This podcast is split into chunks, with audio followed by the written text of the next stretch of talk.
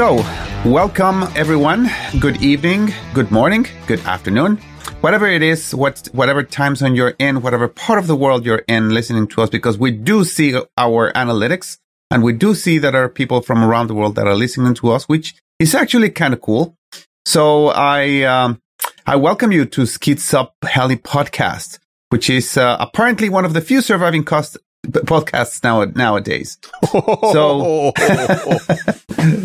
so, um, but we're still here, and we hope to not disappear and to not go into oblivion, and I hope not to piss off uh, Frank or Darren too much, and we can uh, keep on going with this podcast. That's it. So- I'm done. I'm out of here. I'm quitting. I'm quitting. Alrighty, guys. So, um, I guess that uh, we should go right into it. Into uh, well, actually, you know what? I forgot because I'm very excited because it's almost the end of the year. I forgot to uh, start off with uh, your welcomes. So, first of all, Darren, Mr. Canadian, say hi. How's it going, eh? Nice. Uh, Mr. Frank Moratios, say hi. Oh, Javier, even you can't say my last name correctly.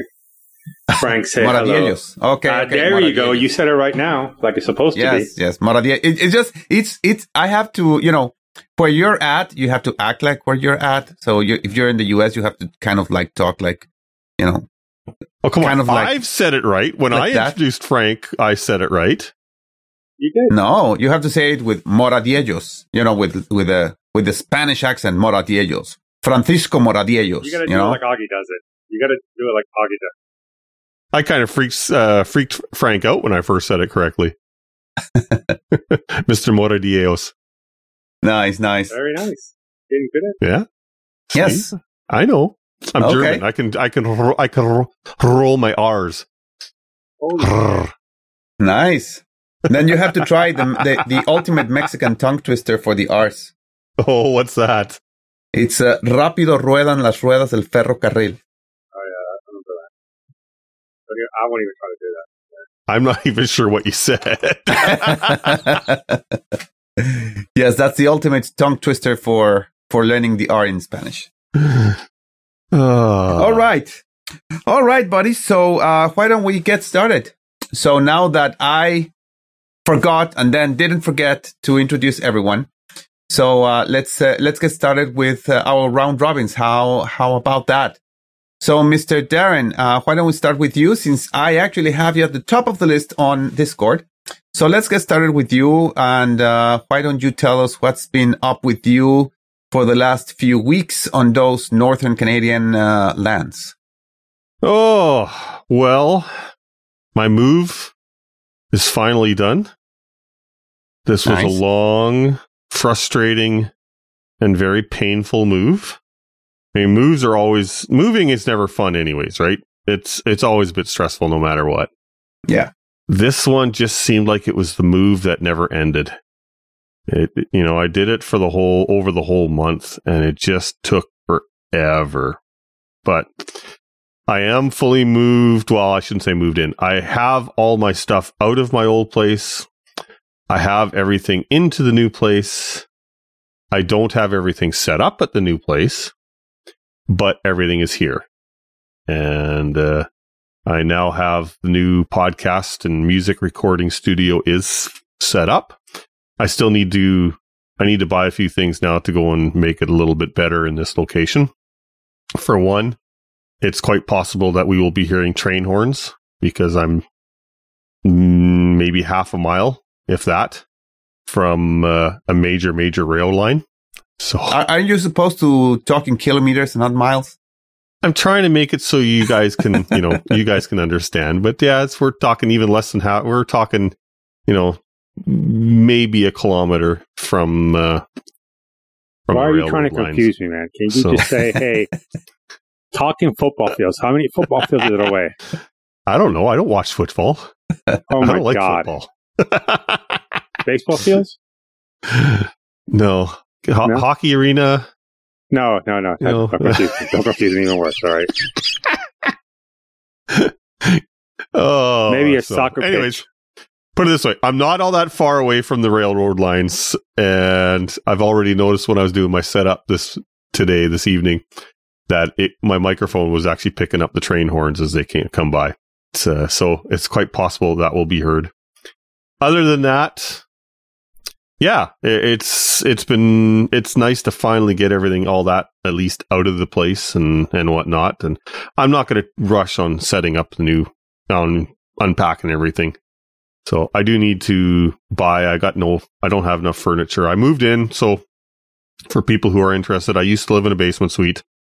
Unfortunately, I through a interesting situation, I ended up having to move out, and so I've actually got together with a friend of mine and moved in together. The two of us, him and I, we rented out the upstairs of a house.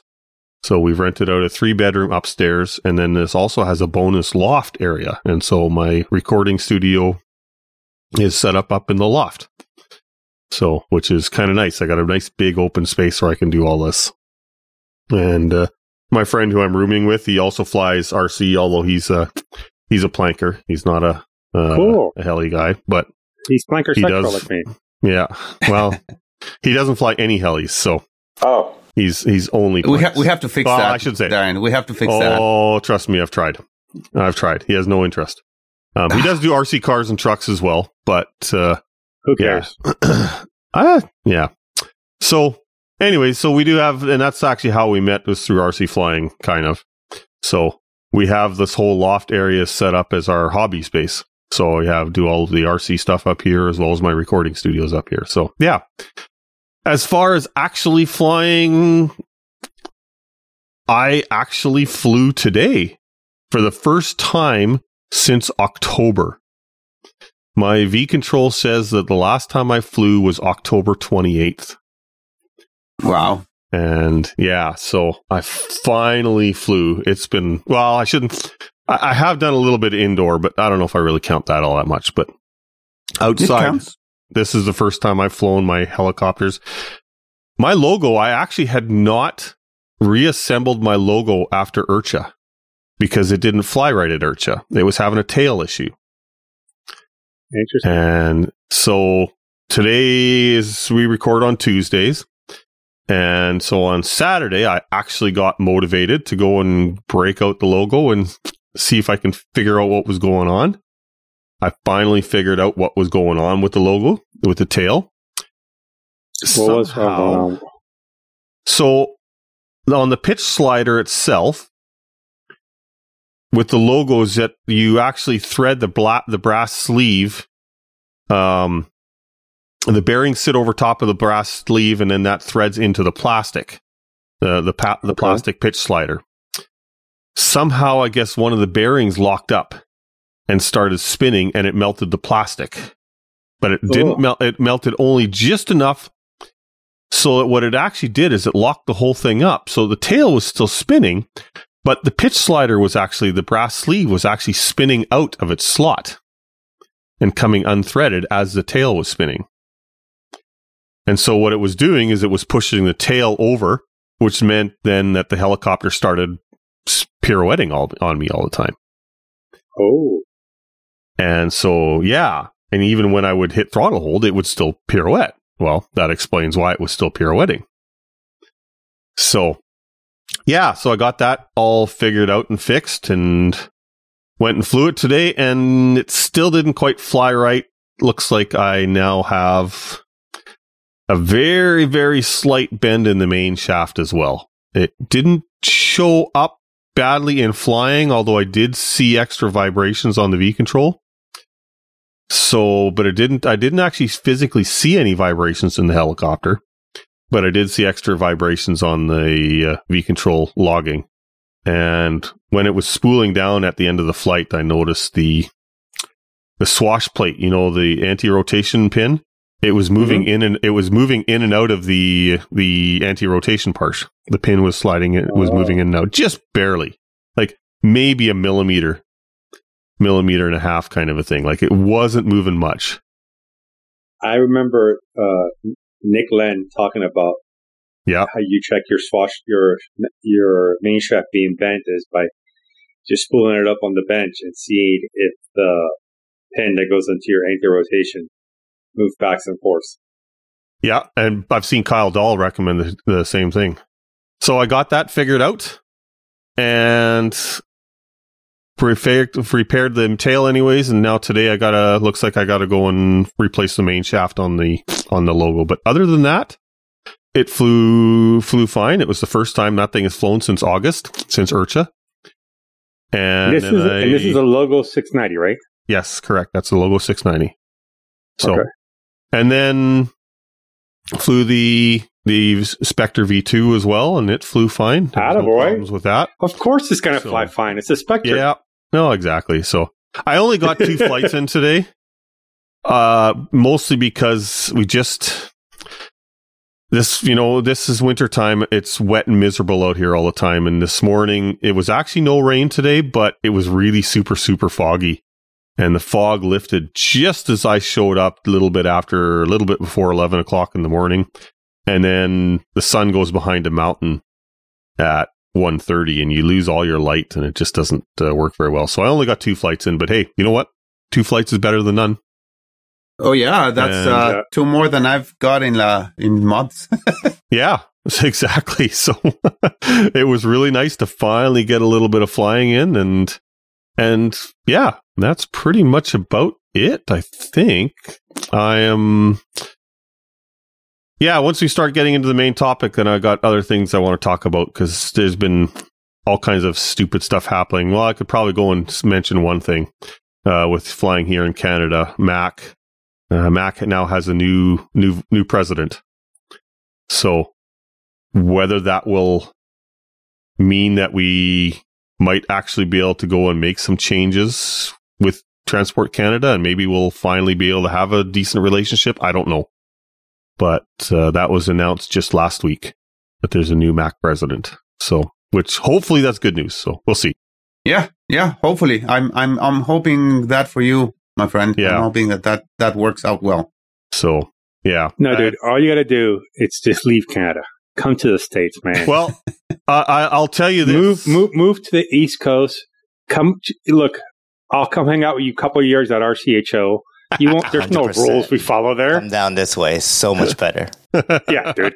Dude, or if you want to get it, my my plan for the new year at this point at this point uh, as much as i hate to say it i will probably not rejoin MAAC which means that i won't be able to fly in canada unless i'm flying something that's under 250 grams and not at a, not at a max sanctioned field my plan at this point and for uh, all of our listeners on the uh, washington oregon even a bit of montana area there get in touch with God's me country.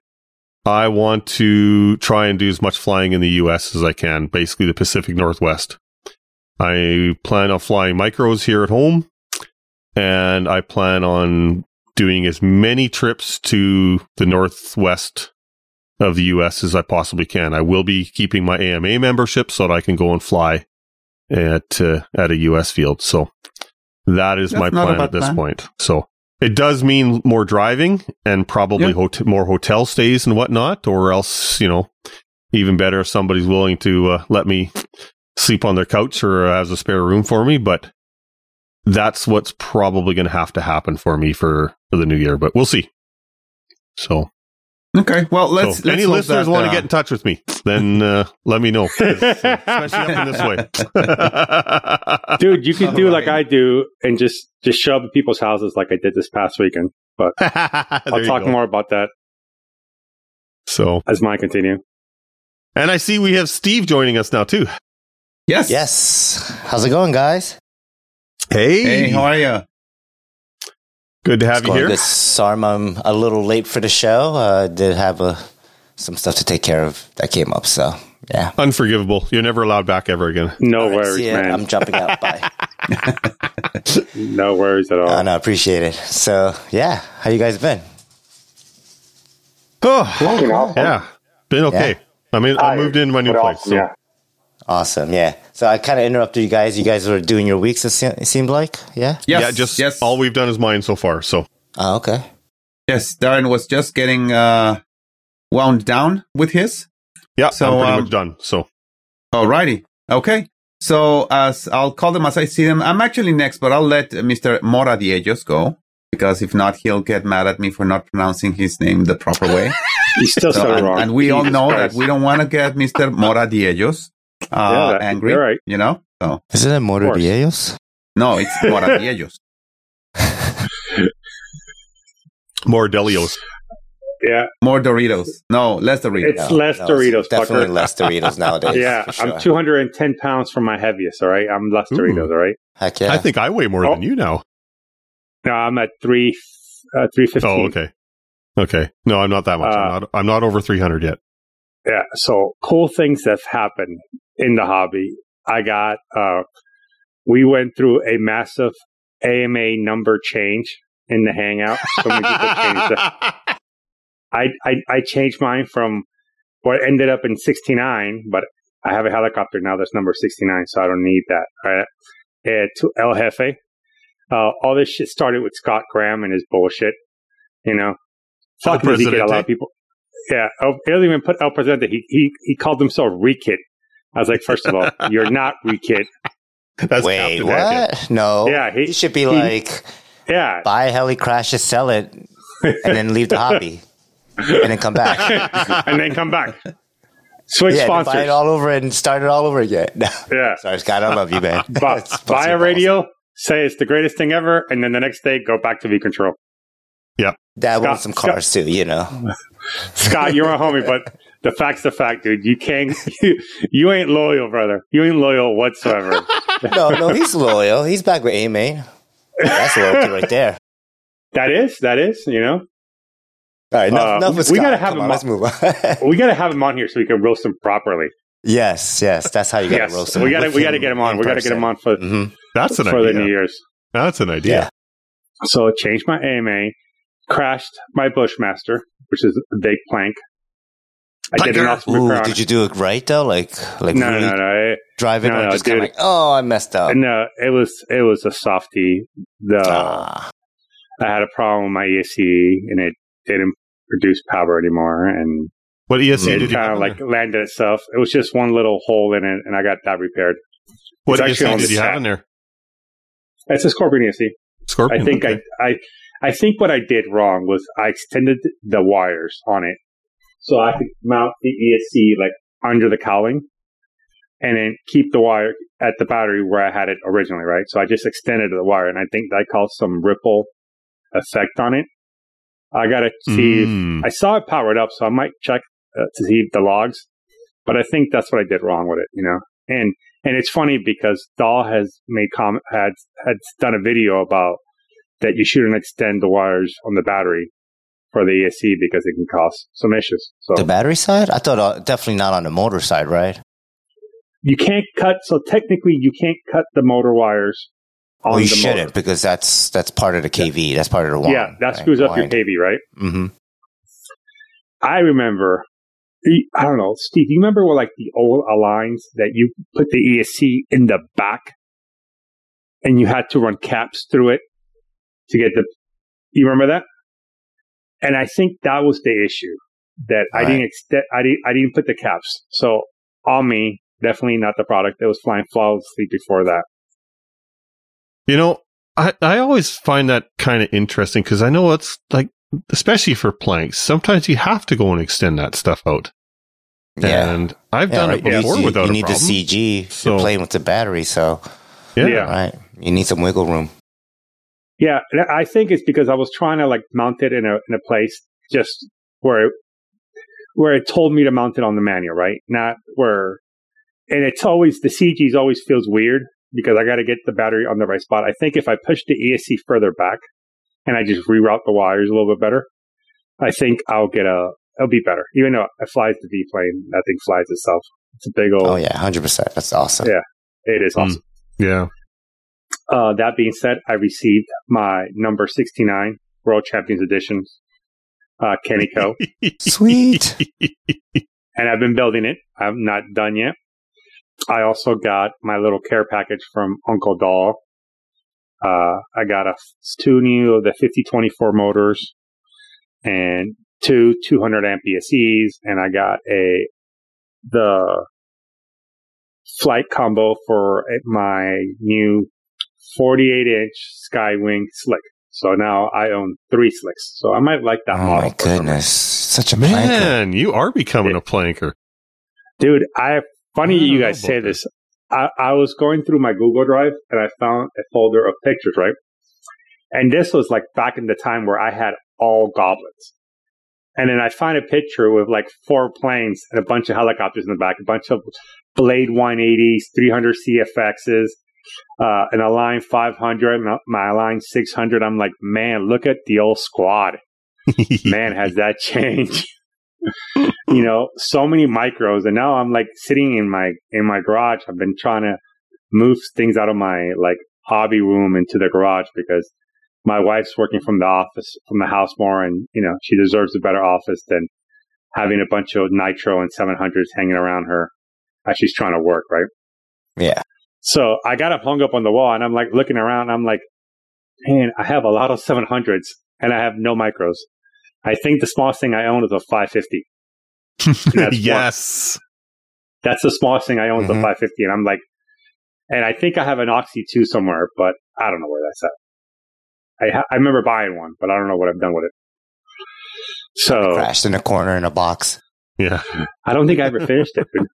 Dude. Oh, I don't okay. think- so I don't think I un- ever- unfinished kit in a box yeah. in a corner. Um, so I got that, moving things into my garage, repairing my Bushmaster, and I went to the Winter Bash. hmm nice. and- So I stayed at the Cashwell residence. Oh, I got Joe redid one of my cases, like kept the outside. Oh, I saw something about that on Facebook. Yeah, he redid it, and it is it is you know man, you know I'm very biased because he's built so many cases for me, but his work is just out of this world. Like the, the his little charging case factory, he literally has two like four foot by eight foot CNC routers on in his garage. He has just it's just crazy. nice. And the things and the things that I can't talk about are the craziest of them all right. all the stuff he does for these pro and drill companies and I just I can't say anything more because I don't want to get I don't want to get in trouble. He taught me he showed me a lot of cool things, but Yeah. oh my god, dude, the thing that's happening on the pro world compared to the hobby world is I mean, on it. saw those pictures charge- of like the the rack, the four oh, post. Oh, yeah, yeah, dude. Charger Oh, yeah. cases or whatever. Yeah. Not even oh, a Oh, case. It's a rack. It's a rack mounted. Yeah. You know. Dude, it- Charger. that that's that's not even that's that's just crazy Yeah. to be in, in front of that thing. That thing is taller than me, and it has like ventilation, like just just kudos to him, man. He's literally he's in the top of the world when it comes to that, man. There's there's no one even coming close. Super creative. Like I love talking to him just because he has so many cool ideas.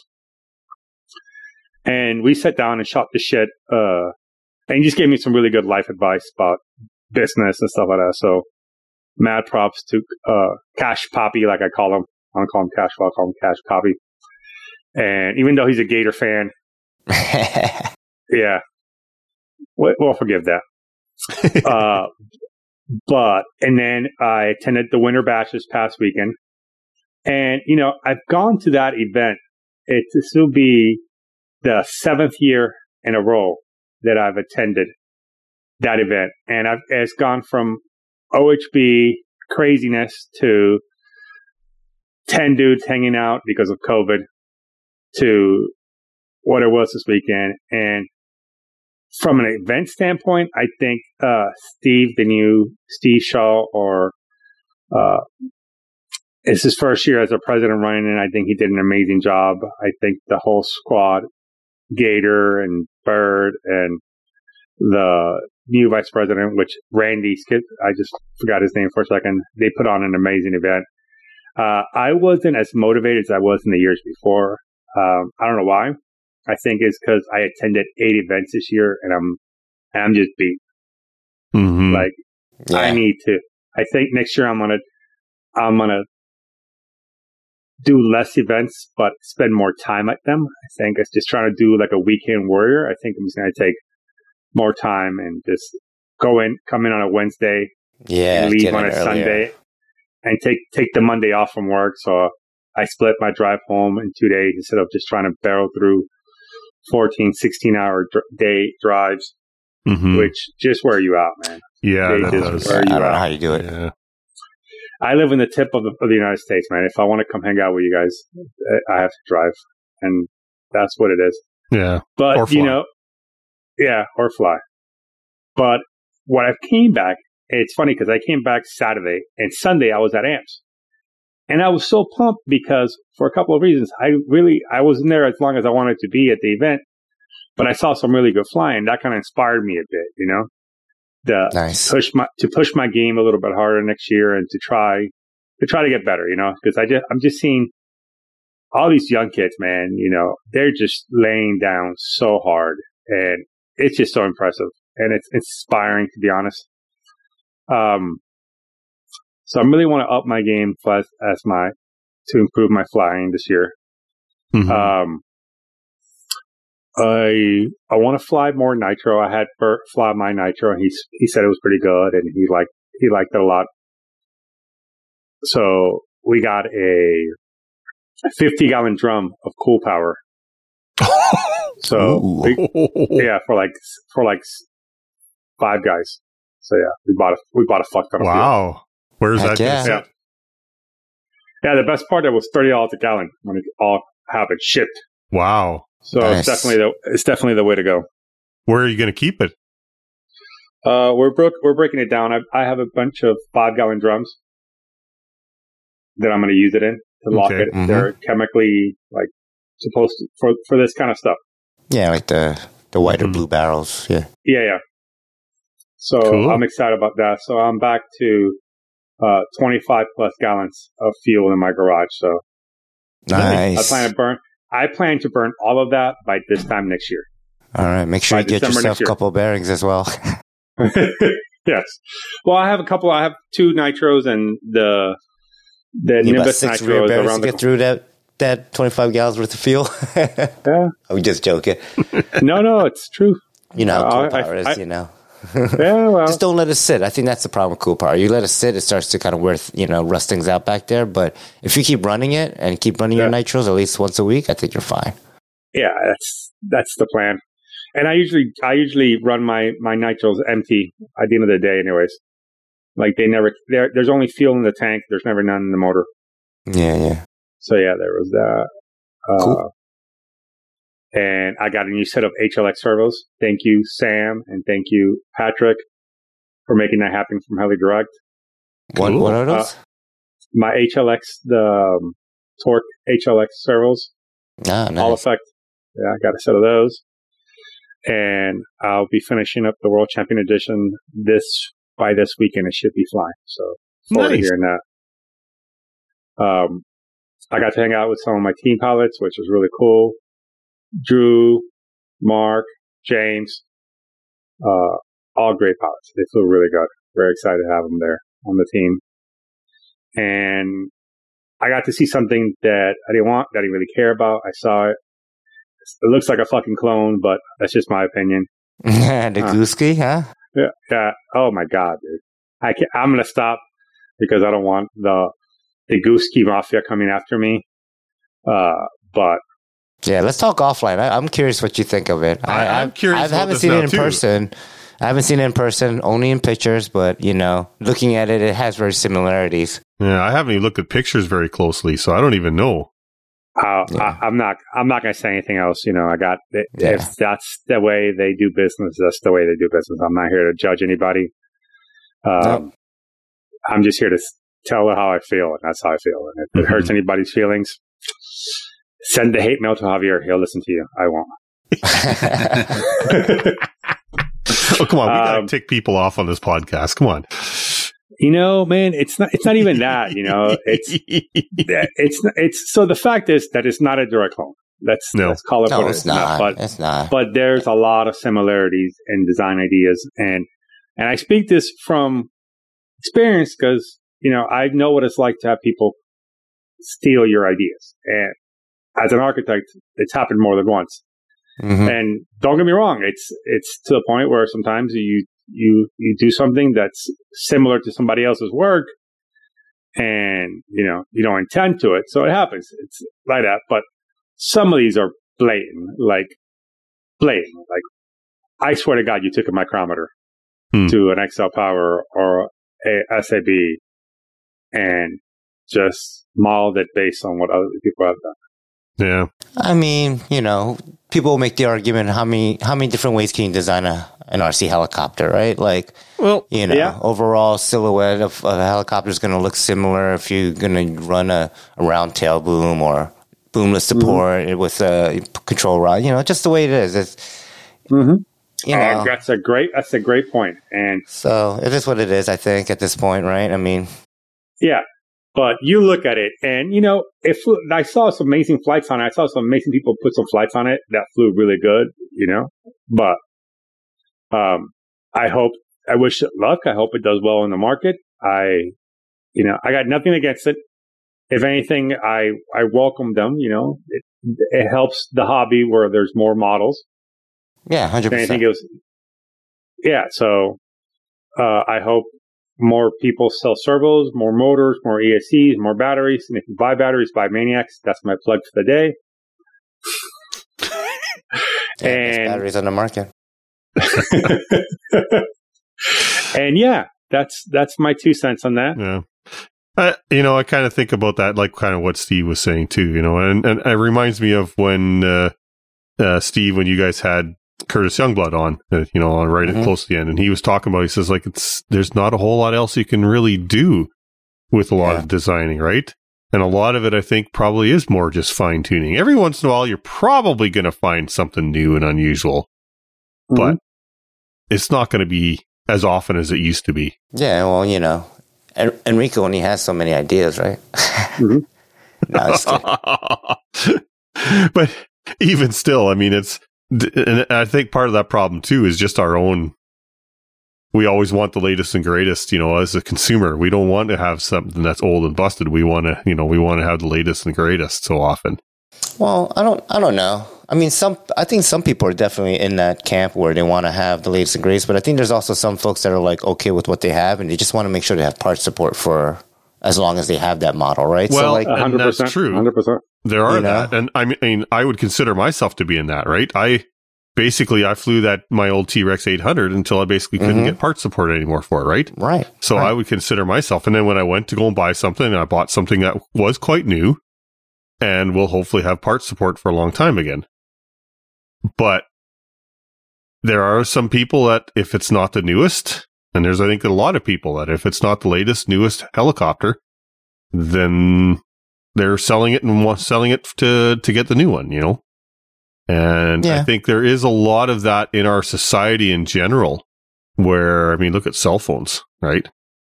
And I think in the, I mean, cell phones, electronics different, but I think in the helicopter industry, I think it's actually pretty healthy to have people that are always wanting the latest and greatest, but are Well- really quick to sell things and not be emotionally connected to it. yes, because that gives right. opportunity for other people to get into that model way way Yes. cheaper right Yeah. and also um, help other people that have that model get parts for that model as well like buying i saw like an old uh, blade 500x on like one of the rc helicopter sites and the guy's like i don't know what it sells for i got it you know from someone and uh, I just want to get rid of it. And, Mm-hmm. you know, someone can pick that up and be like, oh, that's awesome. I have a whole airframe with everything that can be my spare, you know, crash part, you Yep. know, if they like still flying it, right? Yep. I can keep me flying for a couple of more months or a couple Yep. more, Right. more crush. Yeah. No, and you're You right. There has to be a little bit of both, right? There definitely has Mhm. to be a bit of both. That's for sure. Yes. So, but it does seem like there's so much of a push for always something new, new, new. We got to have something new all the time too. Partly Yeah. because I think we just want to have something to talk about too.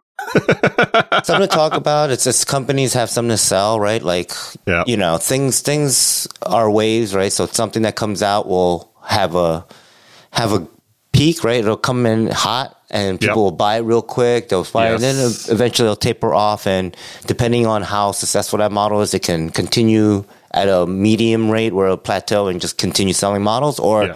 it either dips and the company has to start producing other models or other variations of that model, right? And it's just, just the way the business is, I think. And it's fine. Like keep keep these products, keep companies keep making them so we can buy them and, and folks we can, you know, trickle them down and however we want to do it. Um to like keep these companies afloat. so we can still get these helicopters in ten years, you know? yeah. Yeah. So Yeah, so It's good I'm always looking at the to it all. longevity of it. I want to make sure that this hobby exists. You know, yeah, doesn't get phased out because of cost or um, you know, competi- like the competition dries up. Let's say, right? there's always a good and bad side to both to everything, right? So, Oh, for sure. Yeah. anyways, 100%. back to you, Frank. Sorry, Frank. No, like no, no. That's it was a great segue, and you know, Yep. it was good tandem, and you know, I'm gonna get some hate mail for it, and you know, I'm gonna have the Goosky Mafia come after me. Cool. Oh yeah. Make sure you get it on uh, video.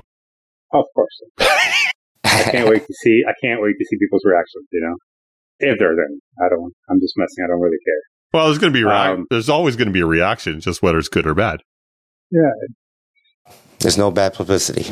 Isn't that what they say? True that's True true. I'm probably I'm probably doing them a favor by talking about it. Exactly. They're getting they're Yeah. getting uh, airtime right now, and that's fine. Yeah. Like it's a new Yep. model. It looks cool, you know. Obviously, like you said, there's some similarities with models, but that's how that's how RC is. Yep. So true. I don't know. Yep. And I mean, those guys at um, the Thailand heli blowout, holy crap, they were flying the, sh- the crap out of this helicopter. They were man. That we you did like talk about from a marketing standpoint.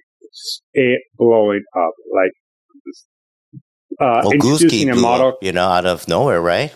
Yeah, the introducing year, a- year how to introduce a model and how much momentum it can create. hmm Like you know, you get someone like Duncan or Tareq. Mm-hmm. You know, if it was another model, having those two guys flying and pushing as hard as they did, would it be as successful as the Goosky was? hmm that's the question that I, I asked. You know, would could it be? Could it be like let's say Bl- Blade comes out with a new 700, and then you have Duncan. No, no, let's let's not talk about Blade. Let's talk about direct competition OMP with their M7. Okay, that's a good point. right? Like they're coming out with uh their 700, but like I don't They, know. they were there. for me. they were there. They, no, they already have it. It's already out and uh, not out for production, but it's already prototyped and flying, I guess, and Yeah. you know R and D worked on it. But Yeah. um, the Goosky seems like there's way more chatter about it, like way more noise about it on the internet, on Facebook. Um, just Mhm. making that seem like it's it might be the product that might win out because of marketing. Well, okay, True. which No. one is supposed to get released first? I'm not sure. I don't, I'm not. I don't I'm have not a either. heartbeat on on. No, I don't either. To it, so I don't know. No, the irony of it is that OMP was also at the Thailand heli blowout, and there's no videos of it. There's nothing on it. Really? Yeah. Yeah, Was the was their M7 there? Their uh, yeah, wow. Okay. See, but that's the thing, right? Like the marketing. I mean, it works, right? You got to Yep. mark. You got to. You- it does. It's crazy. If you don't, you know, Trust me. mhm, no one's gonna know. Yeah. I mean, just So, a- a- as much as I'm, I, I, it's probably going to be kind of ironic coming from me, but I mean, look at Goblin, right? SAB. A Mhm. lot of that is, you know, it, it, a lot of that is because of their, they do a really good job of their yeah, marketing, they right? do an excellent job. They marketing, really do. yeah. yeah. But they Yeah, have plus- something else going on, dude. They, they look, dude. Those guys. Enrico is a design He's a, he's dude. a he's a Yeah. Well, mastermind. He's a genius. Yes, you but know? the fact of the matter is too, you can have a genius designer that's amazing, but if you don't can't get everybody to know about it in the first place, and you can't market right, it, of course. then it, then it's all for nothing, right? And that's just That's it. true. And that's where you know SAB. Yeah. I mean, they got Bert Kammerer, right? One of the biggest names in the hobby for North America is Bert Kammerer, Mhm. and he's done an awesome job of promoting that helicopter, right? I mean, that's what we were talking about with Well, he does it Boston and Tareq, Every right? time there's a Those new guys model do comes good. out, Mhm. Yeah. Yeah. No. It- I just wonder how it's how you know that weekend they were so strong and they were so like in your face, right? And then you have so many people like working with them or doing stuff for them hmm that it's just all over. Well, that's It's- where the name they- comes, right? That's where you have guy like Duncan or or I Tareq or feeling. whoever I was have a flying feeling it. it's it's a lot of of work those guys. from, yeah, Yeah, it's a lot of work from uh, Frank Lee and Sean Hall. I feel like those two guys are like, but you know, I mean, Frank, he's, I think, I don't know his involvement. I think he owns the company or he's something with, No, he's he he works for them. I think He works for chief them? partner. yeah. And yeah, and dude, you know, you can say what you want about Sean Hall, and fuck, I have a lot, I have some things to say about him. But honestly, I, he, he's when it comes to marketing, he's definitely good at it. yeah. All kidding aside, yeah, I mean, that's the you got- business that he came from and, and, you know, on, on the other side of this, you know, so like he bringing his knowledge into, marketing knowledge into the RC industry, it's just a mm-hmm. given, right? Like that's what he Yeah. does.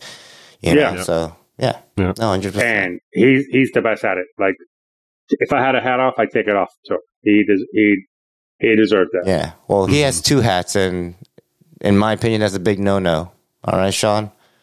I know, I know, it's because that wasn't your hat, so you had your, you know, I know the reason, but just talking about a post inside thing. Okay. Anyways, No worries, man. Yeah. Dude, stir that pot, man. I'm with you. I- you know, I'm, I'm a believer of stir that fucking Oh, I haven't pot. Like, podcasted so long, want- man. I want to stir some shit out. yeah, dude. Sure, fuck Frank. yeah. Frank, you want everybody else to stir the pot, but you don't want to, huh? With no, no, no, no. I, I, stir, I stir the pot Let's stir some dude. more pot up here. Just these gimbals are the gimbals that should come with a V control, hundred percent. Oh. You spend Ooh, thirteen, you gotta fourteen stir hundred it. dollars for a touch. You should get these nice machine CNC. Oh yeah, they're so smooth. They are freaking Okay. smooth, dude. Do you fly better because of it? Uh, I'd probably fly worse with them. I, to be I, I look better flying with them.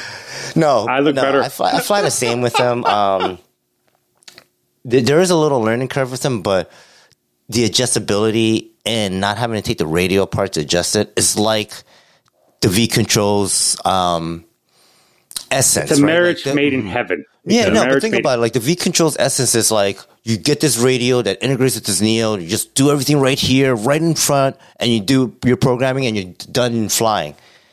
Yeah. Except unless you want to adjust your stick tension or your travel or any of that stuff, you got to take it all apart. While these, everything's up front, like the V control. It's all there. You just, I was at the field and I was like, man, I'm kind of like this, you know, the collective, I'm, I'm kind of like pushing really far. Like the throw just seems like too far. And I'm like, oh, wait, I have limiters.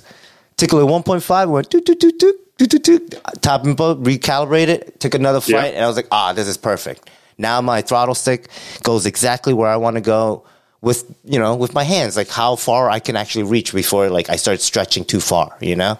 And it worked out perfect. I was like, this is great. Dude, and they're shiny and Mhm. spiky, and they grip your fingers much better. Uh huh. And they got that new blang Everything blang. about it. Yeah.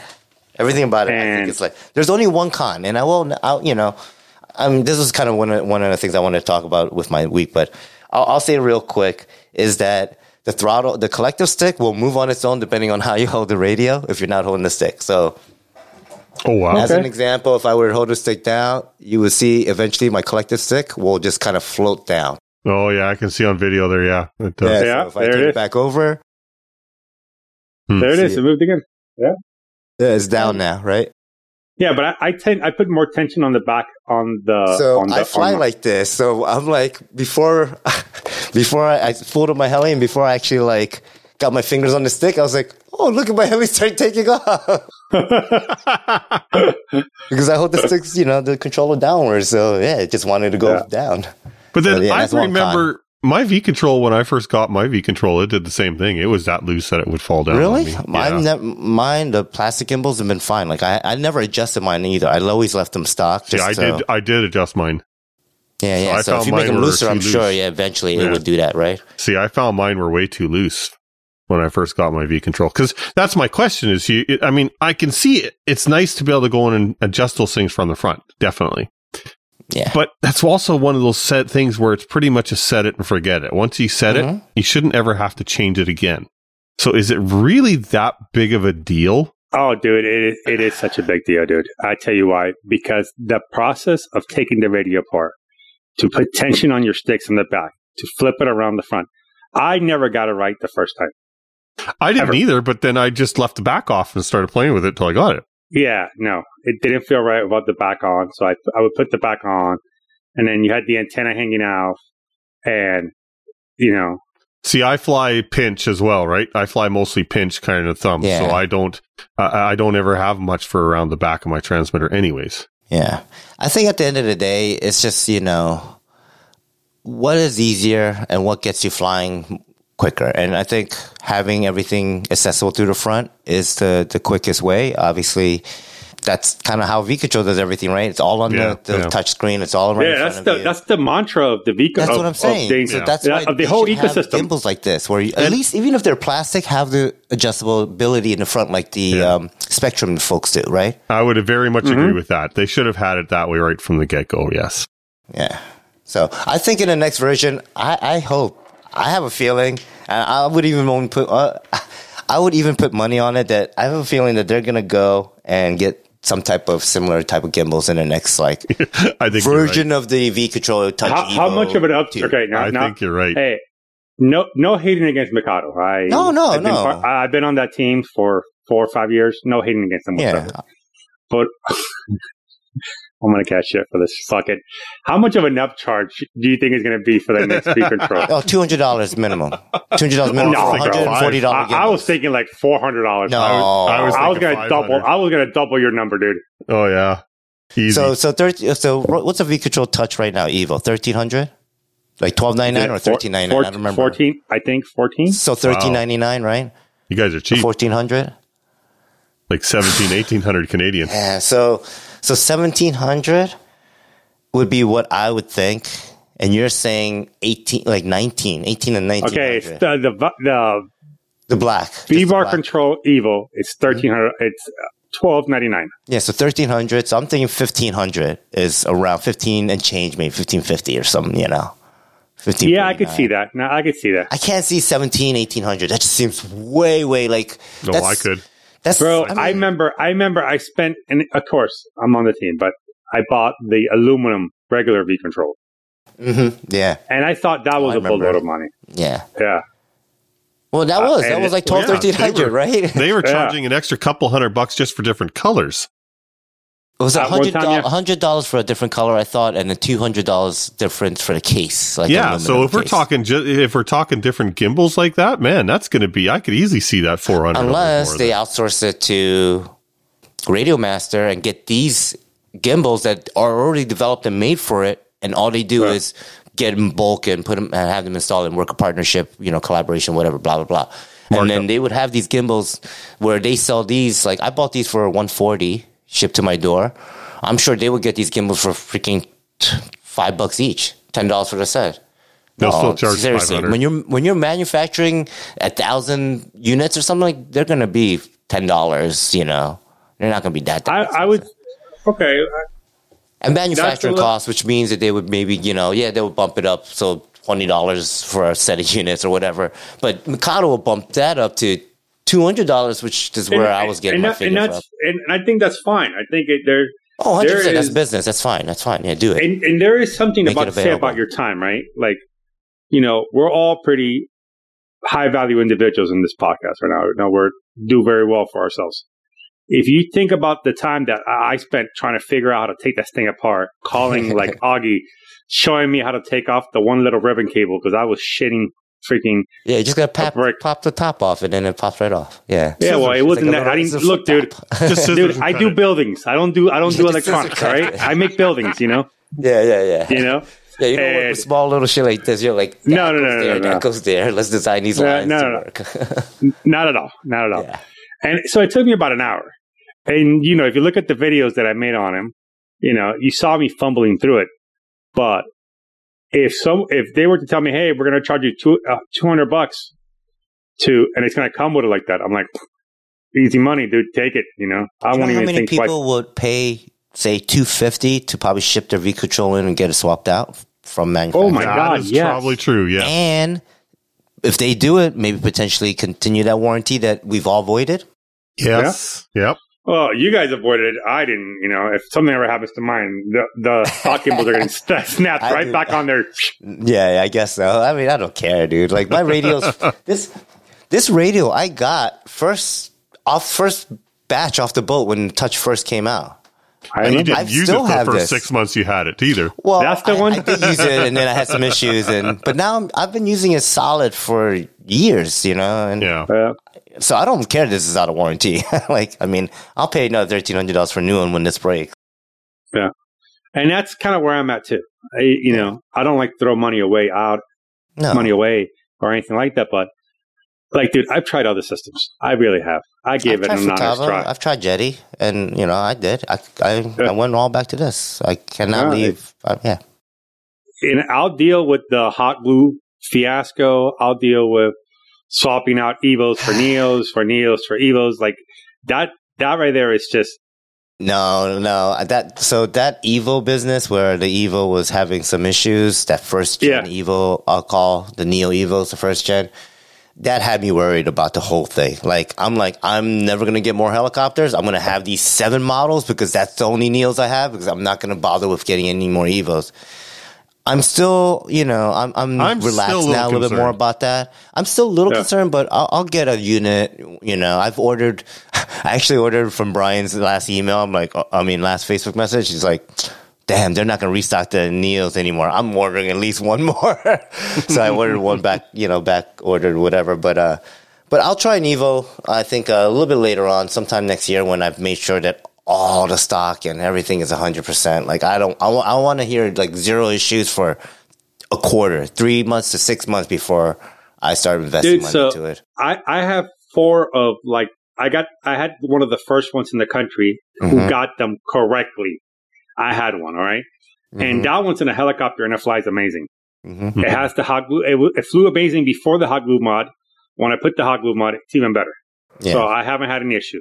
And I've haven't I have another one on my XLPower Nitro in a Doug Darby case with hot glue. No problem. I had one that gave me issues, and then I have another one brand new. Yeah. So out of the three I've flown, one has given me issues. yeah. and that one that's and- giving you issues was was that purchased recently or That was pers- that was the that was when the f- they first during came the first out. batch? Okay, so you bought a bunch The in the first- first batch. The, the first batch it's into the United States, and it's the same time that I got my Evo radio. Okay. I know one of our one of the guys in my club now too. He actually just switched to just literally this summer. He switched to the V bar and he bought the uh, the Evo Neos or Mhm. the Neo Evos as well as the Evo transmitter then as well. Yeah. And he's actually today he maidened another another new hel one or yeah one new helicopter with or one helicopter with by switching everything. He was icon went from icon to everything with with V control and V bar now and Nice. so far, he's got four of the, the Evos. Yeah, he's got four of the Evos now, and he hasn't had a single problem yet on any of them. So, So- you know, I, I you know, online on Facebook, I spoke to Peter Russo. He's one of the main Mikado Tech folks, uh, support Mhm. folks, and he's assured that all of uh, Mikado USA stock from like September, October has been with the new chip, the new chipset, Yeah. sort of V2 Evo uh, Neo. So, um, you know, so like I said, I'm, I'm more with that knowledge. I'm like, okay, I'm I'm gonna give this a try, but I'm still gonna just be cautious. I don't need any Neos, and that's the thing.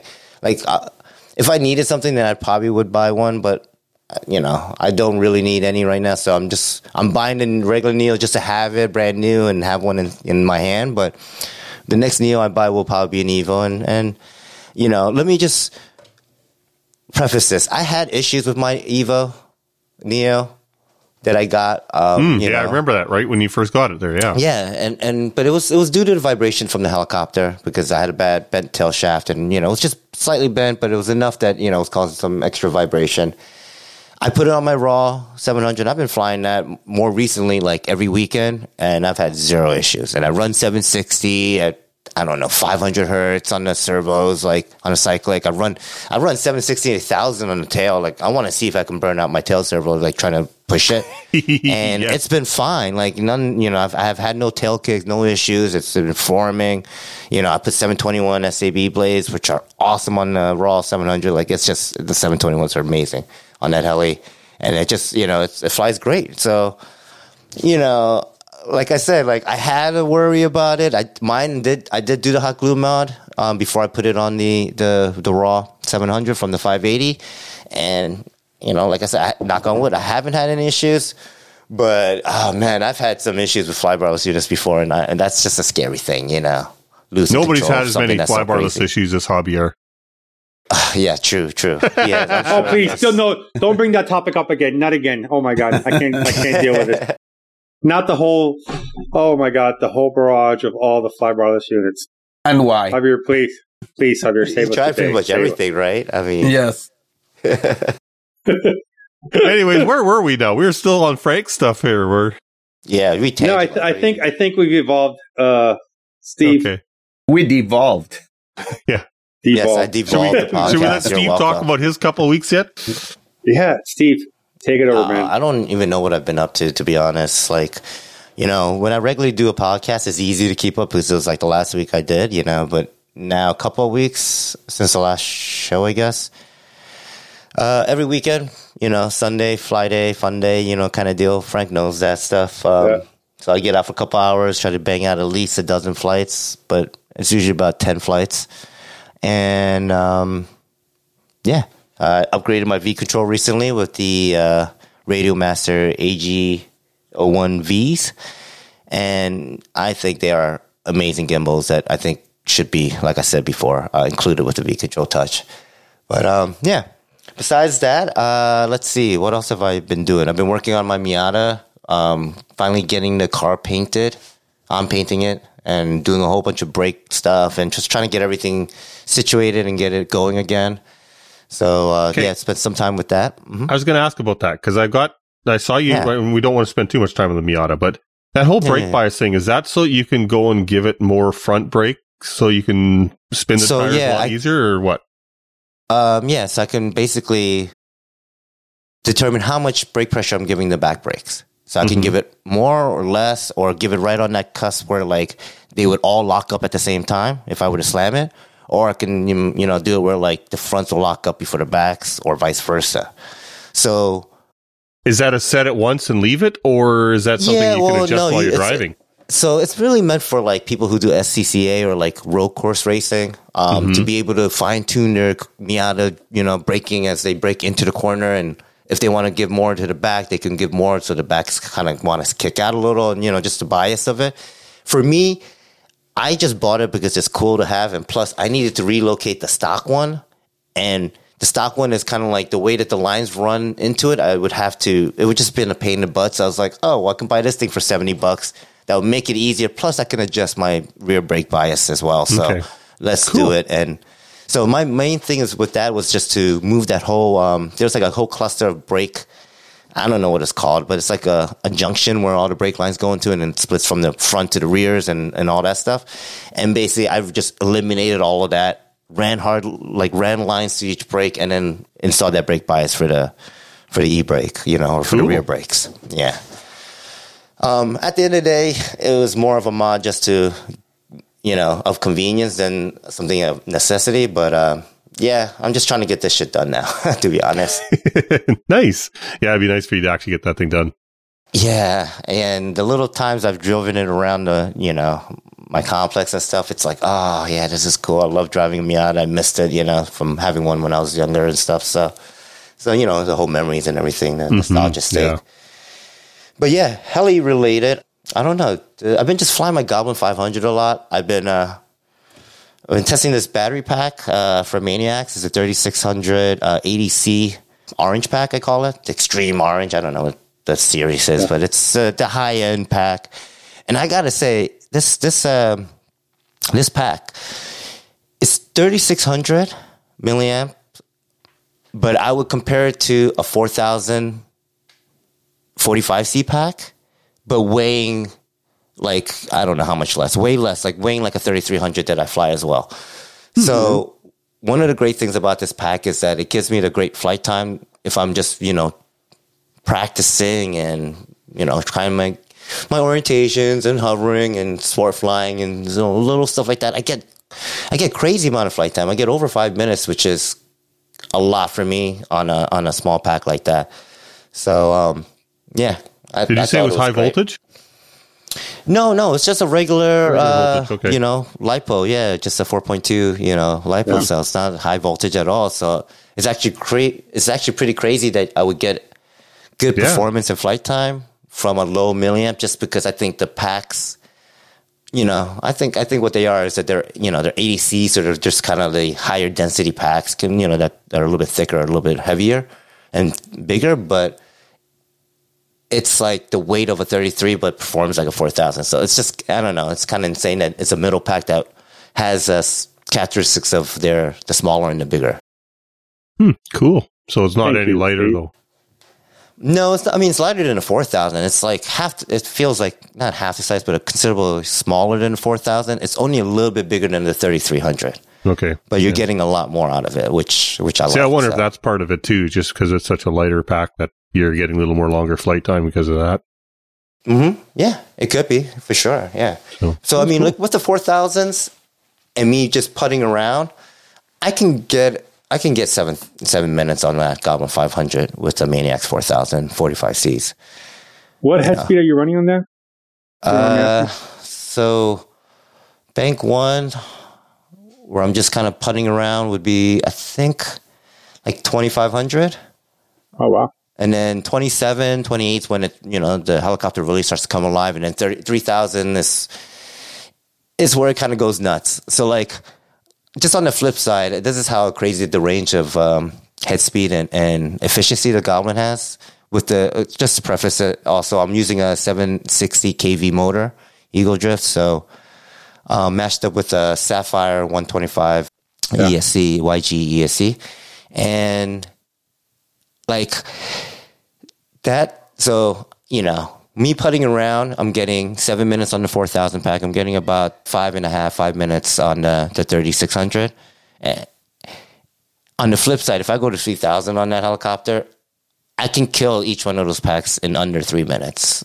Like I, like i can kill the 4000 in about three 310 the, the 36 is about just under three minutes and then the 3300 i can kill that in, in two minutes like Wow. you know i've never heard the counter go down so fast with me just banging the sticks like ah! like i could just sit there doing tiktoks it's like 90 80 70 i'm like what the like i'm like whoa killing you know I drawing do some the same amps here. thing Mhm. with uh, in funnel. yeah yeah and just get When you do that, every it. time it comes around, 90, yeah 80, yeah 70. That's a McGrady 60. hurricane. Yeah hell yeah Oh my God, yes. Mm-hmm. So, but yeah, I've been uh, just flying that, and what's great about it is, uh, I don't know, these Maniacs packs. They're not. They're, I think they're priced right, and I can buy a whole bunch of these smaller packs. So, like the thirty three hundreds, I have a couple. I have a four thousand. I have two S. I have two 5,000 5S packs. I've been flying uh, 5S as well. So I have like six packs or seven packs when I go to the field, just on that one helicopter to you know Wow. back to back flights, and I don't even let my helicopter cool down. I just go two or three flights back to back if I'm, especially if I'm there by myself. So Cool. yeah, it's fun stuff. Nice. Um, yeah. Let me see. Was do we? Did I go to an event? We, were We talking went to about- well, I hear you. You were very well missed Yeah. at uh, at uh, in Orlando. I know. I really wish I made it to Orlando. I was, I was really upset and had tons of FOMO, which was kind of interesting. There wasn't a lot of posts during the event. No, I was surprised. Daryl posted which- a bunch, but that was about it. Yeah, but there's more posts like after posts, you Mhm. know? Yeah. Which obviously you start seeing videos and, and clips and things. But yeah, I, I don't know if it's because cell service was there and people weren't able to stream um, or what. But yeah, it was kind of like, ah, what's going on? Like, is there an event going on this weekend? Like, I'm not seeing anything. What's going on? You know? So, dude, the, the way to avoid that is to come to my event in March. Yeah. right? I'm trying. I'm trying. So yeah, that that We gotta um, make that. A, we gotta make that a reality. Yeah. Yeah, so I Um, want to I we'll want to make that event for sure. That's the uh, what March fifteenth, seventeenth. I think you said. Yeah. 15th through the 17th. Yeah. Nice. Yeah, I never. I haven't been to that event when, like, I went to your event when it was at Homestead, that first one, Yep. but I never went to the Amps one. So yeah, Yeah. The amps is completely different, dude. yeah, I heard. I heard it's So way much better, better. So much better facilities. hmm You know, your feet are not going to hurt all day from walking on on on rock. Like Yeah. it's just just a better feel, just Nice. night and day. Like the amps feel, you know, not because it's my my home club, and you know, there there's no better feel in South Florida, or in, Yeah. I would say in Florida. Easily, I would say in Florida, And what do, Because I've what do you to fly of the into events. to get there? Miami, Miami, Miami. MIA. and how far is it from Miami? From from MIA to my field, it's about forty five minutes. No, okay, that's not too bad. Hmm. Nice. Hey, actually, if the if the Orlando one would have been this this weekend that we are coming up now, I might have actually been able to make it. I was seriously thinking about actually just not even bringing a heli, just going out just to hang out. Oh yeah, if it was this weekend, I'd be able to make yeah. it. If it would have been this coming weekend, it. I probably might have been. I I was I actually would have was seriously thinking of going. But oh well, maybe next year. So that it, Steve? Um, yeah, I think so. I think we can end it there. Javier, how about you? Uh, well, I haven't done much. Um, I have uh, been uh, simming a lot. I've been trying to keep up with uh, with that because you know, as you as you guys know, I'm very chicken of the cold. So yes. um, I I don't I don't like to fly on the cold at all. Even though the weather has been surprisingly good this year, but um, you know, but still, there's there's been a lot of of things going on. You know, my mom um arrived for for the holidays, and um, my wife started a new job. You know, there's many things that have happened uh, that um, you know that also have prevented me because I haven't had time. Even there, there though, there's been like good days. Uh, uh, you know, uh, my son's in college. You know, there, there's there's just a whole lot of things going on in life right now that even even even with a nice day out, you know, I just don't have the time. So um, I'm hearing a lot of so excuses been, here. No, it's it's true. It's true. It's just been insane. It's just been insane.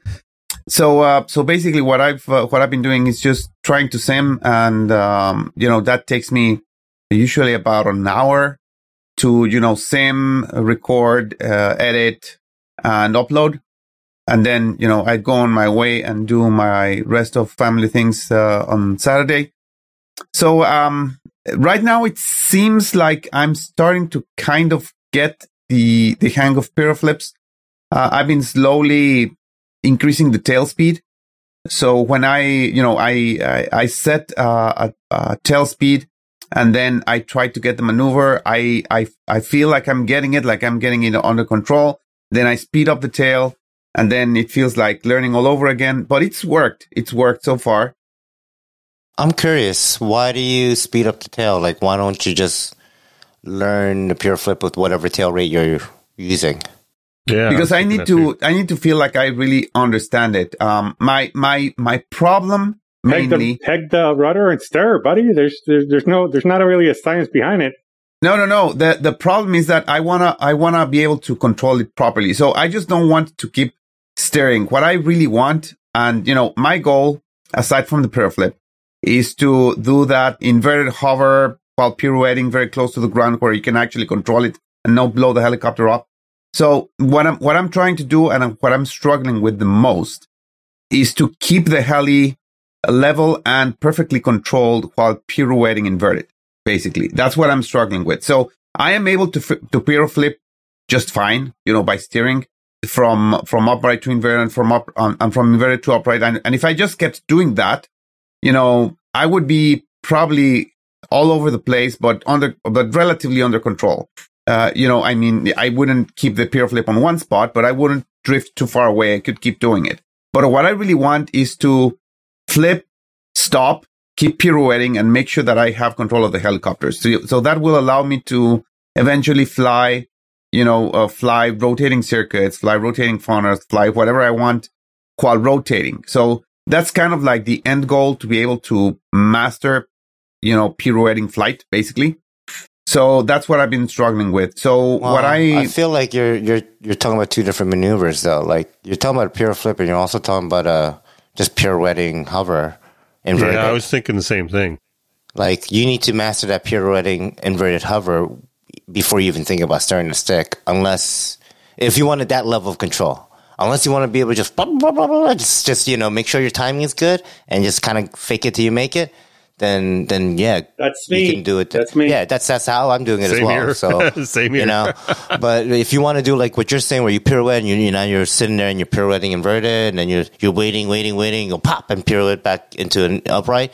You need to be 100% comfortable with pirouetting inverted, like without thinking yeah. about it. Yep, yep, and that's and that's what I'm doing. Uh, that's what I'm that's what I'm practicing on. So I basically nice. I my rule my rule that I that I have on my training is basically I cannot do the flip unless I'm under control. So I, I basically, I lift off and I start pirouetting. I peg, I peg my, my rudder to one side and I control it with, you know, the, the, the rate of the tail and, and I just keep it pegged and I flip, I piro flip and then I make sure that I'm under control that, that I can, I can, I can really know that the helicopter, is not going anywhere, that it's staying where I want it to stay. Then I flip again.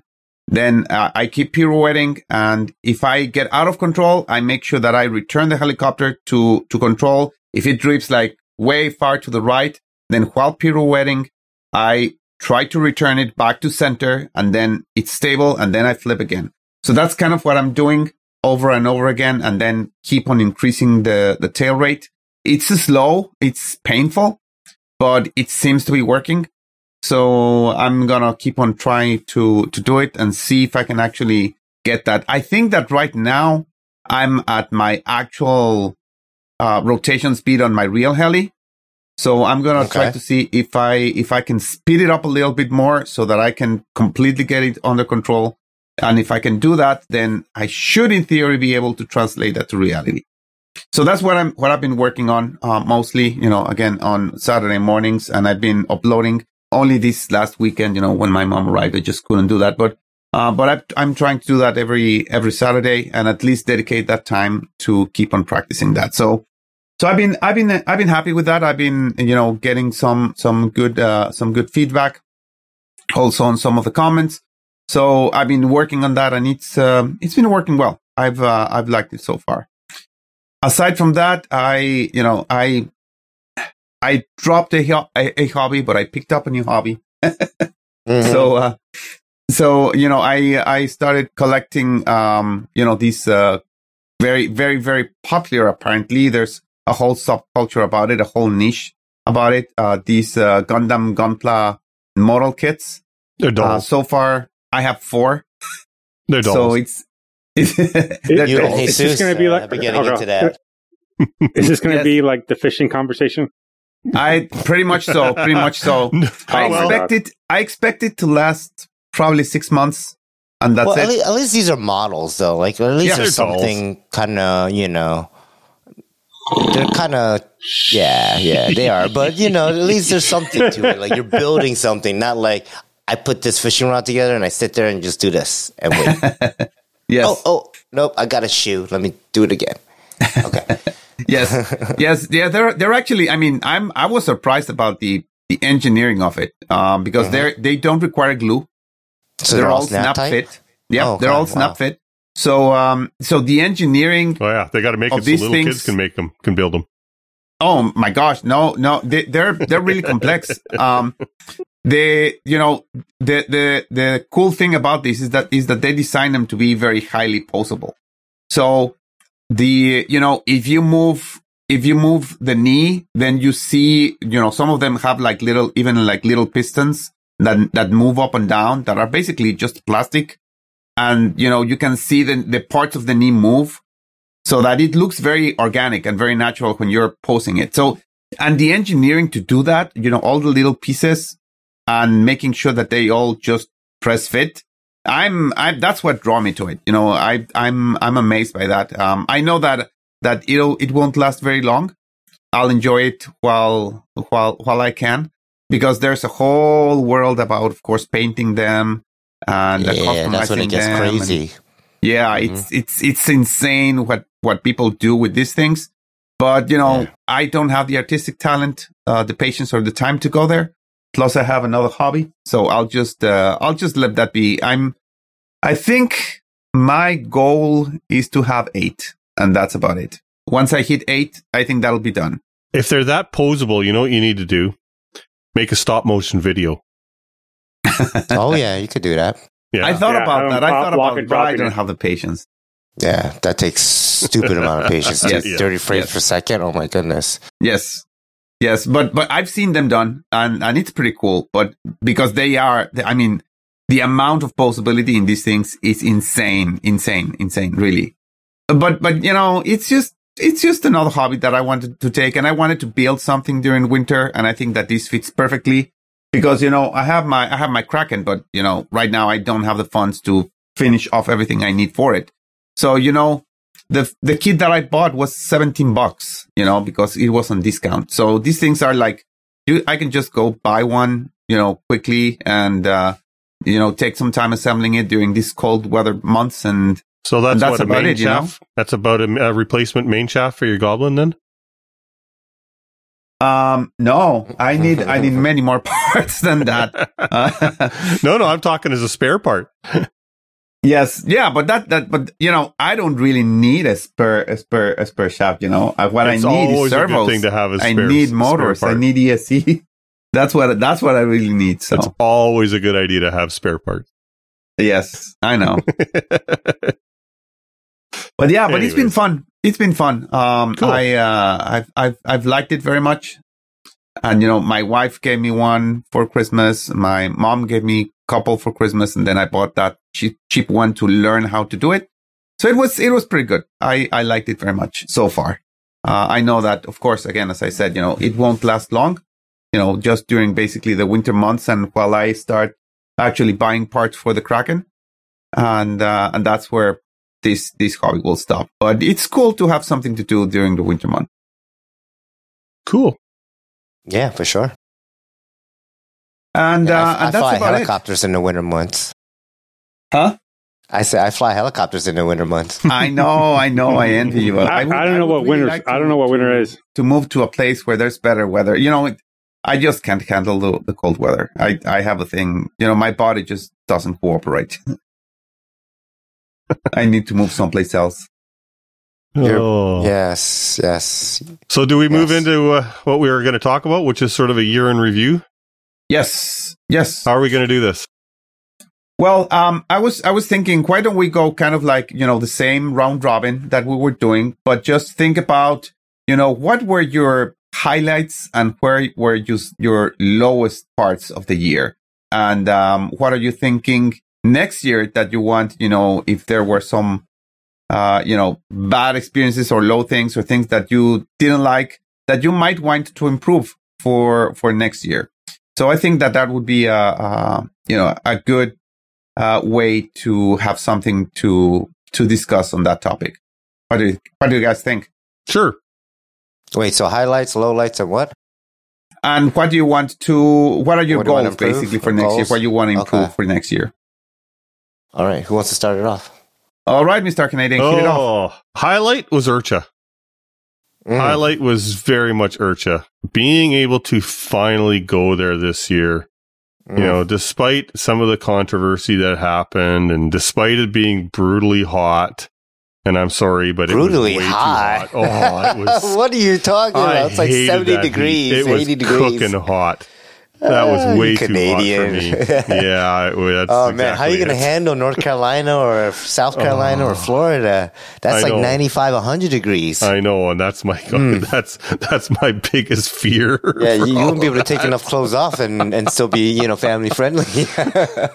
oh, I was so hot. But anyways, yeah. and the funny, I, the funniest thing I always found was, you know, once it got dark, and then I'd see oh, some Oh, yeah, of you guys. perfect. Then some of you guys are starting to wear a jacket, like Frank was Oh, wearing yeah. long sleeve, and I'm going. I was wearing a jacket. How are you wearing? but he how had are a jacket. Doing that, I'm sitting here. I was still sweating, even in the I'm dark. like 50 degrees. It's cold. yeah.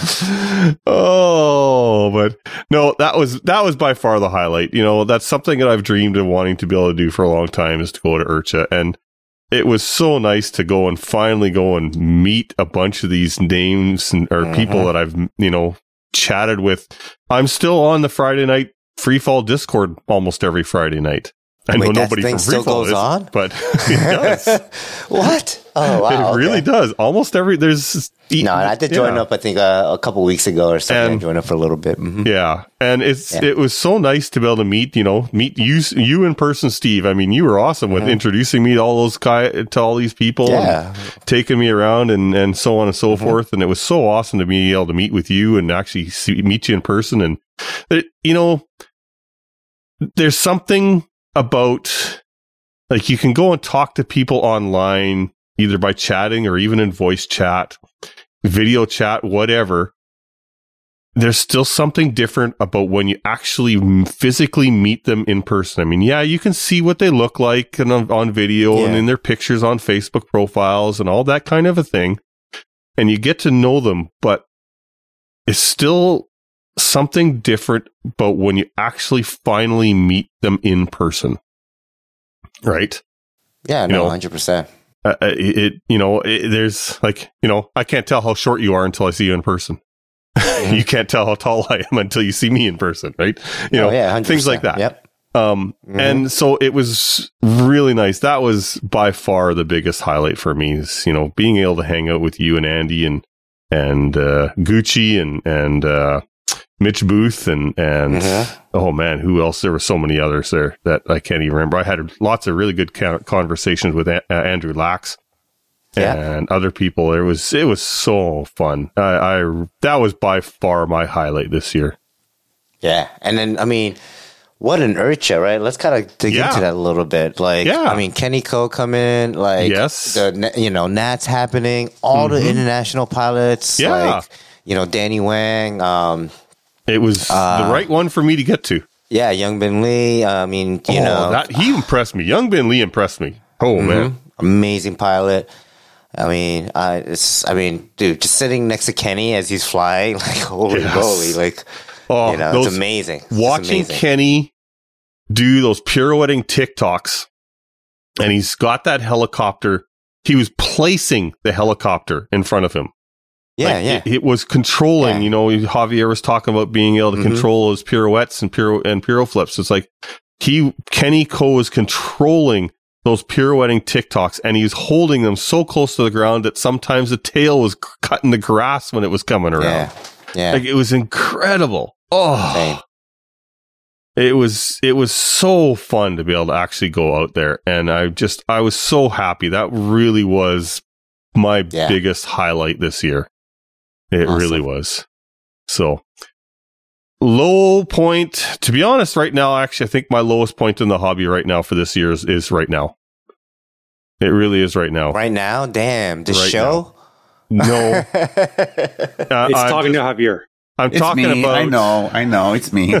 I, I'm talking about with you know with flying with flying in Mhm. general out here right now in Canada. In my opinion, it, it, things are not looking as all that at all that great for flying RC in Canada right now. We uh, there was a, a recent article in our in our MAAC magazine recently that said that MAAC membership is down to only about six thousand members across the whole country of Canada. That's it wow. which is nothing compared to when I started, when I first became a MAAC member, only about, I think this is about 16, 17 years ago. At that time, I think it was around 18,000 members. And now, in about 16 or 17 years, we're down to only about 6,000 members. And with this whole thing with Transport Canada and way MAAC is dealing with it, I, I'm sorry. And I, I mean, I'll be honest there's a chance with me talking about this, I could probably get kicked out of MAAC. I really could by by talking about this on the air. But at this point, to be honest, I don't care. I do not plan to renew my MAAC in the new year. And as I said earlier in the podcast, for any of our listeners that are in the Pacific Northwest, get in touch with me. I would love to come out and visit just for a weekend or for a day trip or whatever. Yeah, talk to just Augie. to go and fly. Yeah. Oh, yeah. I will be talking to Augie. Augie's in that area for Yeah. sure. and the Snohomish Club is actually only it's about an hour and a half to two hours drive away from Oh my me. god, dude! I would just be a member there at that point. I, I might, I might consider that. I, I, I truly might consider that. The only real catch with doing that is just crossing the border. That can be the wild card because it can be five minutes to cross the border, or it can be 3 Mhm. hours to cross the border. It, it literally can be that. I mean, you know, I don't know. I thought with this current administration, it's easy to cross our border. Well, you know, the problem isn't that. The problem is It's more getting back is Getting no. back. The problem is there's just too many people trying to cross. yeah, yeah. the lineup, the lineup just to get to the border guards can be three Oh, I, thought hours the- I thought it was just open. Just walk on through. Come on in. I thought that's how it was. Oh, well, that's okay. that's only coming from the south side, not the north. Oh, that's side. just the Yeah. southern border. Sorry. Yeah, that's the Uh, southern borders. damn. Yeah. Damn, they don't give that to you guys up in the north, huh? No, they don't like us. They don't trust us. We're Anyways, but yeah, so uh, like that's why I say, if, if, you know, any of our listeners in the Pacific Northwest, I would love to hear from you, and you know, and try and see what I can do to try and meet up with a bunch more Pacific Northwest li- listeners, and just come go flying in in Stan- in you know, preferably in Washington because that's the closest drive for me. I mm-hmm. do plan to keep my AMA and any of the other stuff that I might need to go and fly there because it's far far less restrictive than what we're getting here in Canada. Um, so yeah. we'll see. And uh, we'll, uh, I have kept my membership with my club for two reasons. One is I don't want to screw my club over. I really like my home club. There uh, are a lot of awesome people in the club, and I would like to see the club stick around. And the other reason is too is because there's so many awesome people, our club can get can end up having a waiting list because unfortunately we have to cap it at 50 members, and that's at the request of our land of our landowners. And Wait, 50 so, members? Yeah, 50 members. That's wow. what we're capped at. Even and though there's so, probably never 50 members flying at the same time. Like that is correct. Yes. Wow. In fact, it's really out of 50 members, there's probably only about 20 members that are actually regularly flying. But that's our landowners have requested that we cap it at 50. So, and our landowners have made very, very few requests of us, like very few requests of us. And that's just one of the few. So we've been, you know, we've, we've wanted to accommodate them on that. you know, because they've, they've been our, we've got awesome landowners for our club. We really do. So I want to keep my spot is what I want to do. You know, it's not unusual for us to have a waiting list and I don't want to go on the waiting list. If if there is suddenly a change that ends up does happening in with with MAAC and Transport Canada in the new year, then it, I want to keep my spot. So that all I need to do is just go renew my MAAC and and away I go, and then start right. flying again. So yeah, so that's sort of my low thing. I, uh, other than that, you know, there's been a lot of. It's been a really up and down year for me with flying and I've had some really good weeks and and I will say this is probably the year that I've flown the least. I really didn't do nearly as much flying this year as I have in other years. But it still has been good. I think my flying has definitely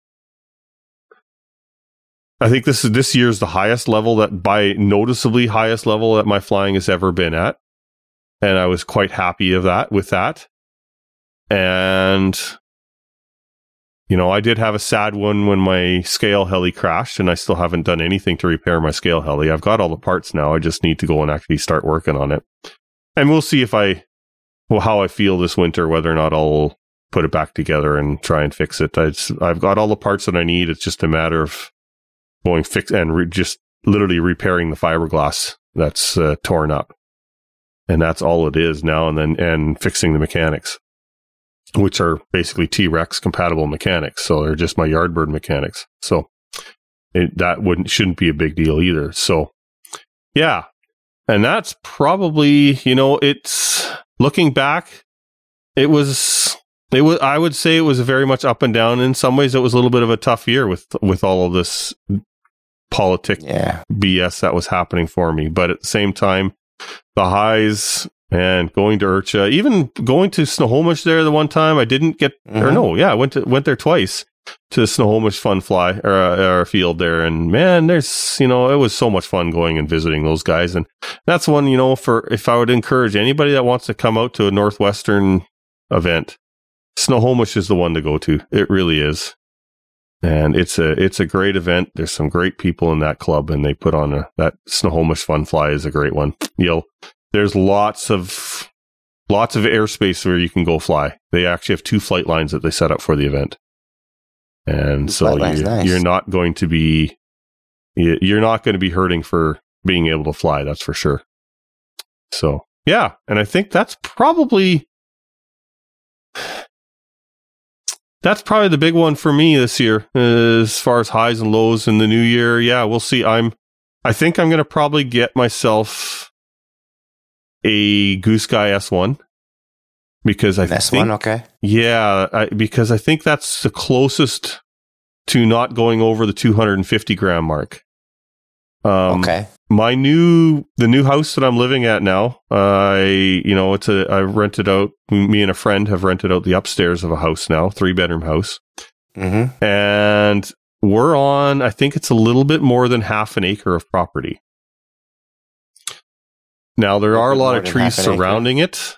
There's actually uh, Yeah. what's cool. There's actually a uh, bald eagles pair that have a nest actually in one of the trees right near us actually, which is Nice. really cool. And uh, the yard, I could probably, I could do a bit of, I couldn't do any 3D on uh, with the 700, but I could do a little bit of forward flight hovering and just testing with the 700. It's big enough for me to do that, but I wouldn't want to do any 3D. But it would be a great size yard for flying a micro. Yeah. And so I think I'm going to go and I have the Oxy 2 already and I will keep flying that. But I think I'll probably pick myself up an uh, Goosky S1 and use some use that to try and just keep the fingers nimble because uh, the sim bores me. And Yeah. so I'll probably go and grab one of those here and yeah, that way then I can still keep flying at least something because it'll, I think it's sub 250 gram and then I don't need a license. I don't need anything to fly that. And that way I can keep flying legally in my backyard and nobody can compl- can whine and complain. Uh, yeah, you're lucky. Takeoff weight is 107 grams. There we go. Yeah. You know, I kind of, I'm actually a little surprised that there haven't been more companies trying to design a helicopter that has a takeoff weight of about 200, 230 grams. I I'm actually a little it's, bit um, surprised that hasn't happened yet. That, you know, because if you look at Horizon Hobby with their airplanes right now, they're coming out with a whole lot of UMX airplanes that are all I have a sub it's 250 way gram, easy right? to do that with foam. It is to do with uh, Absolutely. helicopter. Absolutely, I think you're right. It is a lot easier to do that with foam, but I So- can't. I So look just- at look at an with how S2 creative model. some guys are. They think they have to be able to do it. Well, I mean, think about an S1, S2, right? Those are pretty bare bone. Like, Yep. You know, you're going about direct drive motors, so Yeah, you know you don't have a lot of gearing and mechanisms that you have to have bearings and things, and you know to run Mm-hmm. the drivetrain, right? So you have a a drivetrain right in the middle, and you have and one tail motor in the back, and that's pretty much everything you have. Yeah. So the 107 grams for the S1 and the S2, which is the next size up, is 345 grams. yeah, exactly. So like they would have to make like a S one and a half, and, and Yeah. at that point, like Why not? I Why mean, what market do they have for it? Just Canadians with the six thousand No, members? because you guys in the U.S. you guys have 250 gram limit too for a lot of that stuff too. yeah, but I fly at a free And- field, and, and they approved like pretty much everyone who put up an Yeah. application for a free field. So like, But I I can know other I want countries, the, uh, from what I've read, other comp- other countries have a 250 gram limit as I well. I don't think there's many though. I believe there is Japan. I think was 200 grams.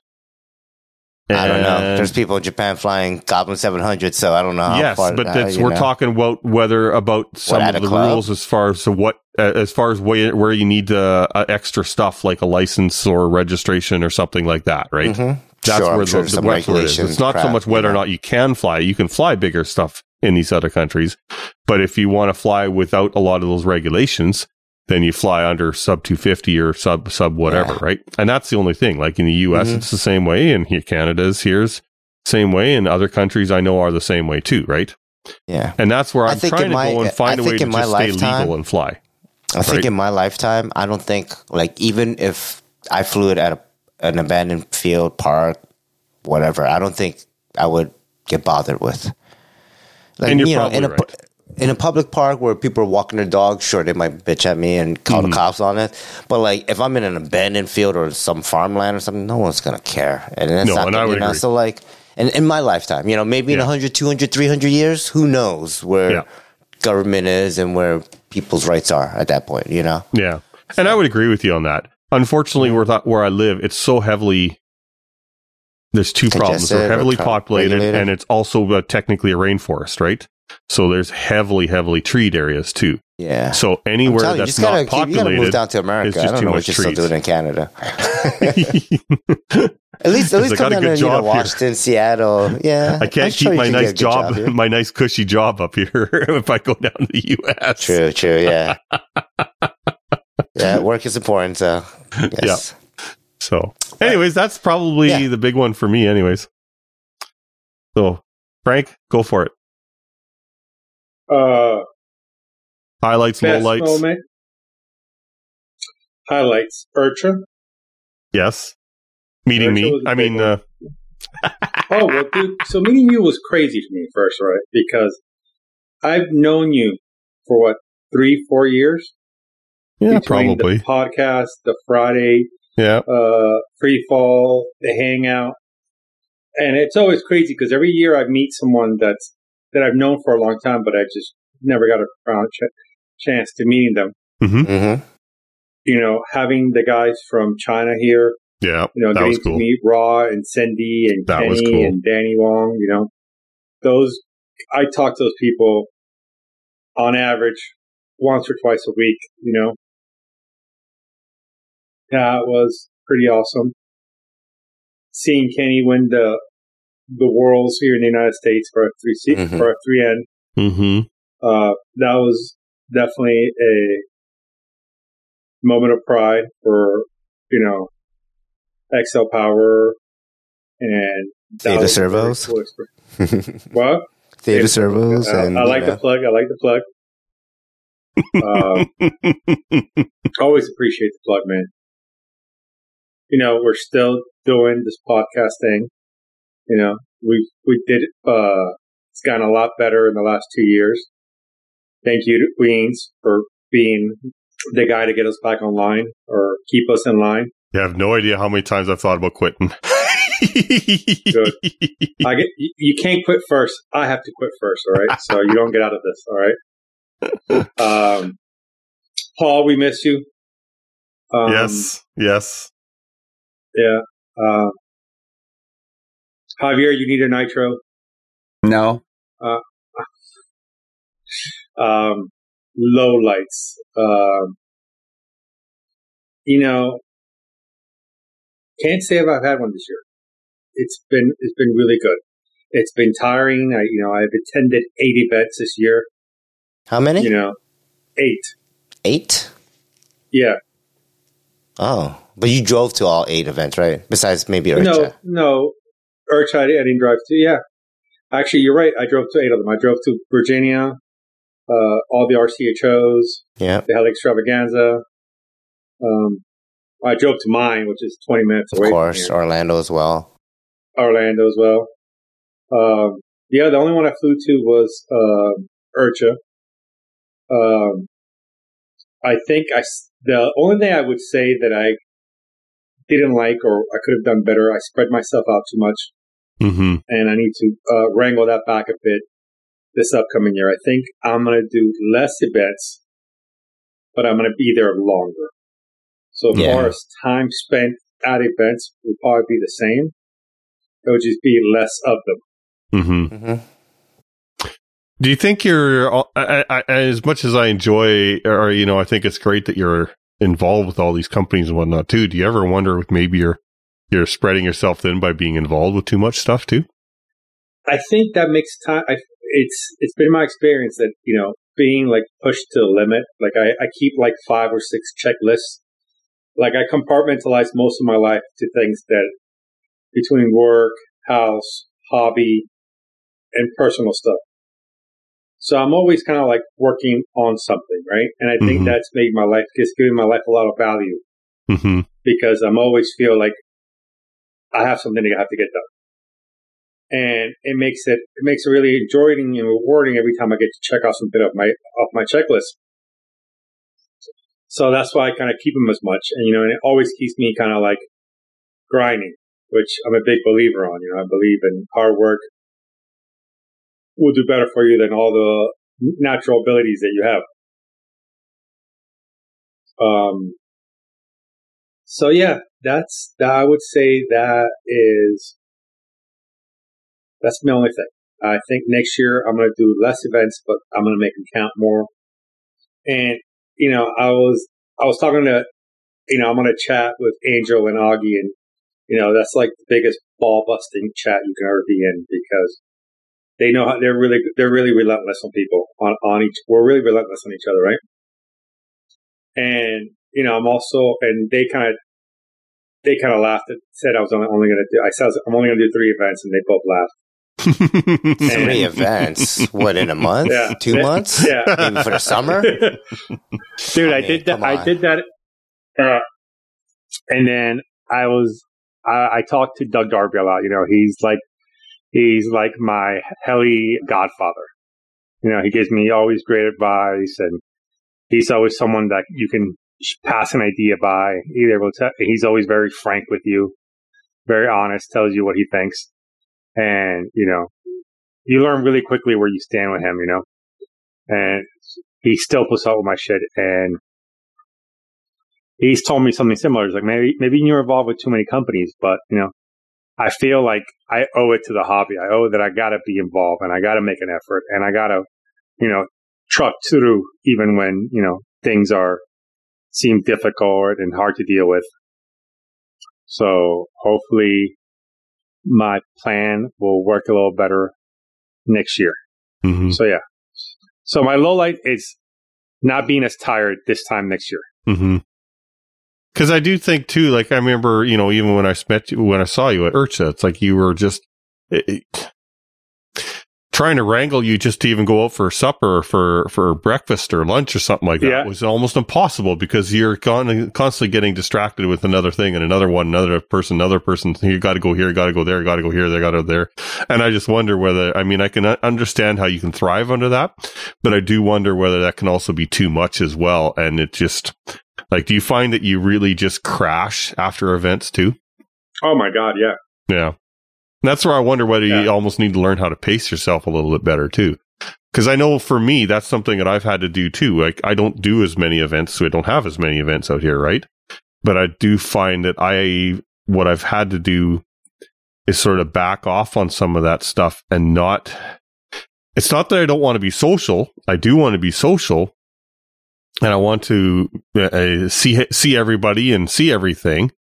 But at the same time, I feel like I, sometimes I have to sort of back off and not try to be everything all the time and just sit back. Sometimes just sit back during the event and just sit back and relax and say, okay, I just need to sit and watch and just hang out, you know?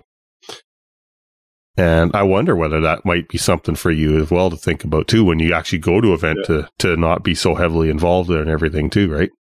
And then you maybe not maybe you won't crash so much. That's a good point. It's a good point. Definitely Yeah. worth looking into. Mm-hmm.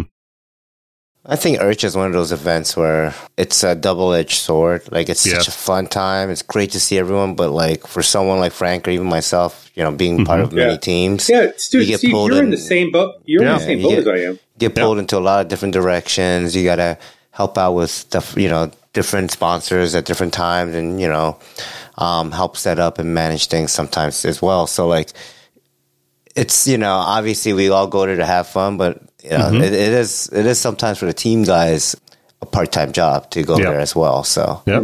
you know, that's something to consider when you, um, you know what I don't, I- what a lot of people I think when they look into sponsorship they don't actually look into the the work aspect of it. It's not just like okay I'll make a post here and there and you know promote the product, but it's also supporting IRCHA because that's their main Yeah. you know, I mean, it used to be their main trade show type of event, so that's kind of where they need the help and get, uh, you know, and also like vendors like Heli Direct and all these other ones that sell stuff there, you know, as well. You know, so they they got the team guys all working out the booths and everything.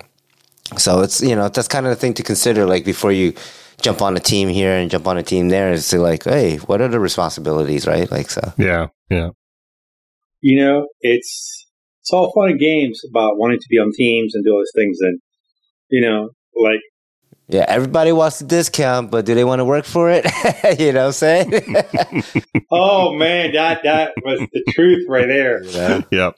You know, And I've had some team guys go and tell me it's like, yeah, you get a discount, but you don't necessarily save any money. No, you don't. You actually spend more. At least that, that's Yeah, how it was for me. I would just like, Yeah. oh, I saved this much. Well, I'll just buy twice as much. Then shit, let's go two, three times of it. You know. Yep. And you're like, wait, why am I spending so much more money? but since you're also expected to go and have your aircraft and uh, everything running correctly for or for whatever you know whatever you're uh, sponsored by, you're expected to have Uh-huh. that thing going for the events and support. yeah. And so you you have to you got that pressure to keep everything running and in good operating condition too, right? And so you end up spending stuff too that that way too. Yeah, more or less. Yeah, I mean, obviously, you got to make sure things run and and they perform and they you know they look good, right? Like perception. So it it is it is harder when you get like I guess you know Frank can relate as well. Like you know being part of a, a, a airframe team.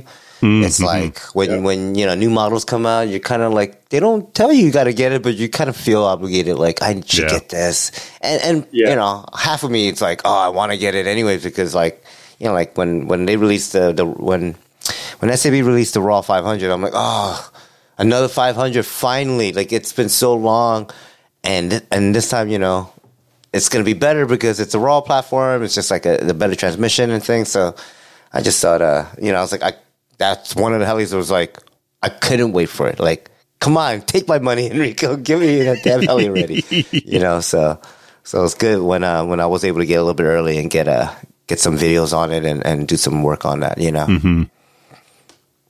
But yeah, Anyways, yeah, Frank, you good?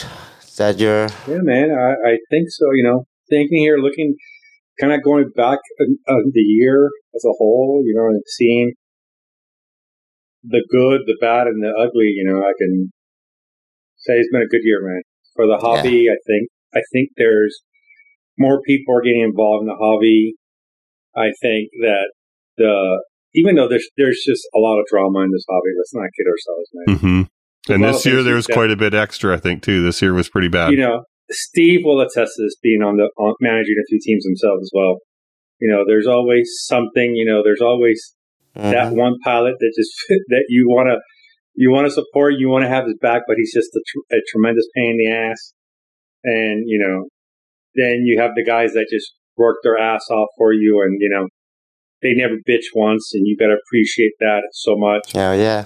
Um, and- Greg Ringo, I'll call you out, man. You're one of the Yeah, dude. hardest folks on Facebook and marketing wise Yeah, for dude. maniacs and Egodrift and shit. Like you push hard. So I'll give it to you. Ringo, there's he's he sets the tone for everybody else. Dude. We're all just trying to keep up with him. That's that is the truth, man. My dude is a beast, dude. Dude, and he's he's again he's at the same he's in the same level as us, dude. You know, team manager, you know, has his own runs his own event, has his own podcast. Yeah. Like hats off to you, my dude. Yep. Hats off to you. Yep, Um, good guy too. And a great guy. Great dude. guy, dude, The yeah. most, yeah, the most, just amazing. But yeah, man, there's there's a lot of personalities in this in this hobby. There's there's very little money to make, so everybody's trying to like take chunks of this, of this pie, and you know, and you know, a lot of the guys that are that own these companies, they do it for passion. They're not they're not even trying to figure out how to make money. They're just trying to do it. because Yeah. hmm they're passionate about it. You know. If you I've look at these big conver- companies like like you know like let's talk about like Ra or Enrico, they do other businesses to make the Yes. money. They do the So RC can keep- because they have the To passion. do the for RC helicopters, yeah. hmm Hundred percent. like it's it's it's crazy, you know. Like, um, yeah, we're all having his own CNC shop and making parts for other for other Mhm. companies, not RC related, but just Yeah. machine machine machining machine shop. Yeah, machine shop. Yeah, you so know- Scorpion does it right, like with Yeah. the trinkets and stuff and things that they make. I know Mhm. um, And is that Tron what Luca and- does and- too? Luca's got a machine shop too, right? Yes. mm-hmm Yep. That's true. Yeah. So all these companies are they're trying to figure out how to stay in the hobby business hmm by doing other things. Like Yeah. like that's uh, commendable, man. That's Mhm. just Because they're not making anything off the hobby. That's the passion. They're they're Yeah. making money off of the extra stuff, right? The CNC work and their Yeah. other businesses that making money. But it's great that they're able to make that money and put it into the hobby and and continue to you know continue the, the the brands that we all love and buy and you know spend our Thank money you on. very right? much So, to every one of them. hopefully break even, hopefully break even, and not lose money. You know. yeah. but yeah, man, let's let's be thankful for the things that we have, man. This hmm hobby is Yep. to me therapy, so I love it. I could, I never don't see myself doing some kind of flying, Um, hmm Yeah. But I do, I do really, really enjoy this hobby. I enjoy the most of the people. There's some pain in the asses. Well, you're going to get that everywhere. Yeah, yeah. Apologize, Javier. I know, I know. I was, I was, I was counting the seconds when someone would say something like that. hey, it was it wasn't me this time. You know, the, the great just thing about having I'm Steve on. Yeah, Steve is, Steve is, Steve is learning fast. yeah, Steve feeds off my energy really quickly, and he can turn one around. yeah. Gotta love that. Oh, man. Well, is All that right. it then, Frank? I think, yeah, I think that's that's it. Who's next then? Uh, let's do Uh, Steve. Uh, I'll Yeah, go. I I'll go last. and then, and then you can Okay. wrap it up. Yeah, yeah. So uh, for the the highlights, um, IRCHA definitely. IRCHA was was a good one. Just really all the events that I've been Yeah. to. I, I mean, You went to a lot this year. yeah. And When Frank was taking about eight, I think I probably did about twelve or fourteen events this year. Oh, man. I was Yeah. surprised how many you went to. Oh, You know, man. so- you drove to a lot of them, too. Yeah, this year I was I was especially lucky, and this is definitely a highlight as well. I got um, so you know I was I, I've worked over ten years at my company, Oh, that's right. Yes. and I had my sabbatical, and that was part of the reason why I was able to attend so much stuff and do so much traveling uh, this year. Is that I had three months full pay. I, I got my regular paychecks every two weeks, like you know every fifteenth and at the end of the month. But I had no work. Like I was working around the house. I would go and, you know, whatever events were there, I would just go. Right, like I'd bring the kids. Let's go. It's summertime. No, they're not. They don't have school. Let's just go. You know. So I went to so many events. Got a lot of chance to do stuff, and I got a chance to fly like a lot. So much. It is a highlight, and also goes into a low light, and I'll explain that how that works. So, first half of the year flew like crazy. Summertime flew like crazy. I started progressing again. I started feeling like I was getting some new maneuvers and getting more comfortable with things that I do and bring them down way way lower than I normally would fly. And and and that was all great, like awesome, you know. Um, you know, I might have crashed a heli or two, but nothing crazy, you know. Just just kind of like RCHO style, like just dump something in into the grass or something.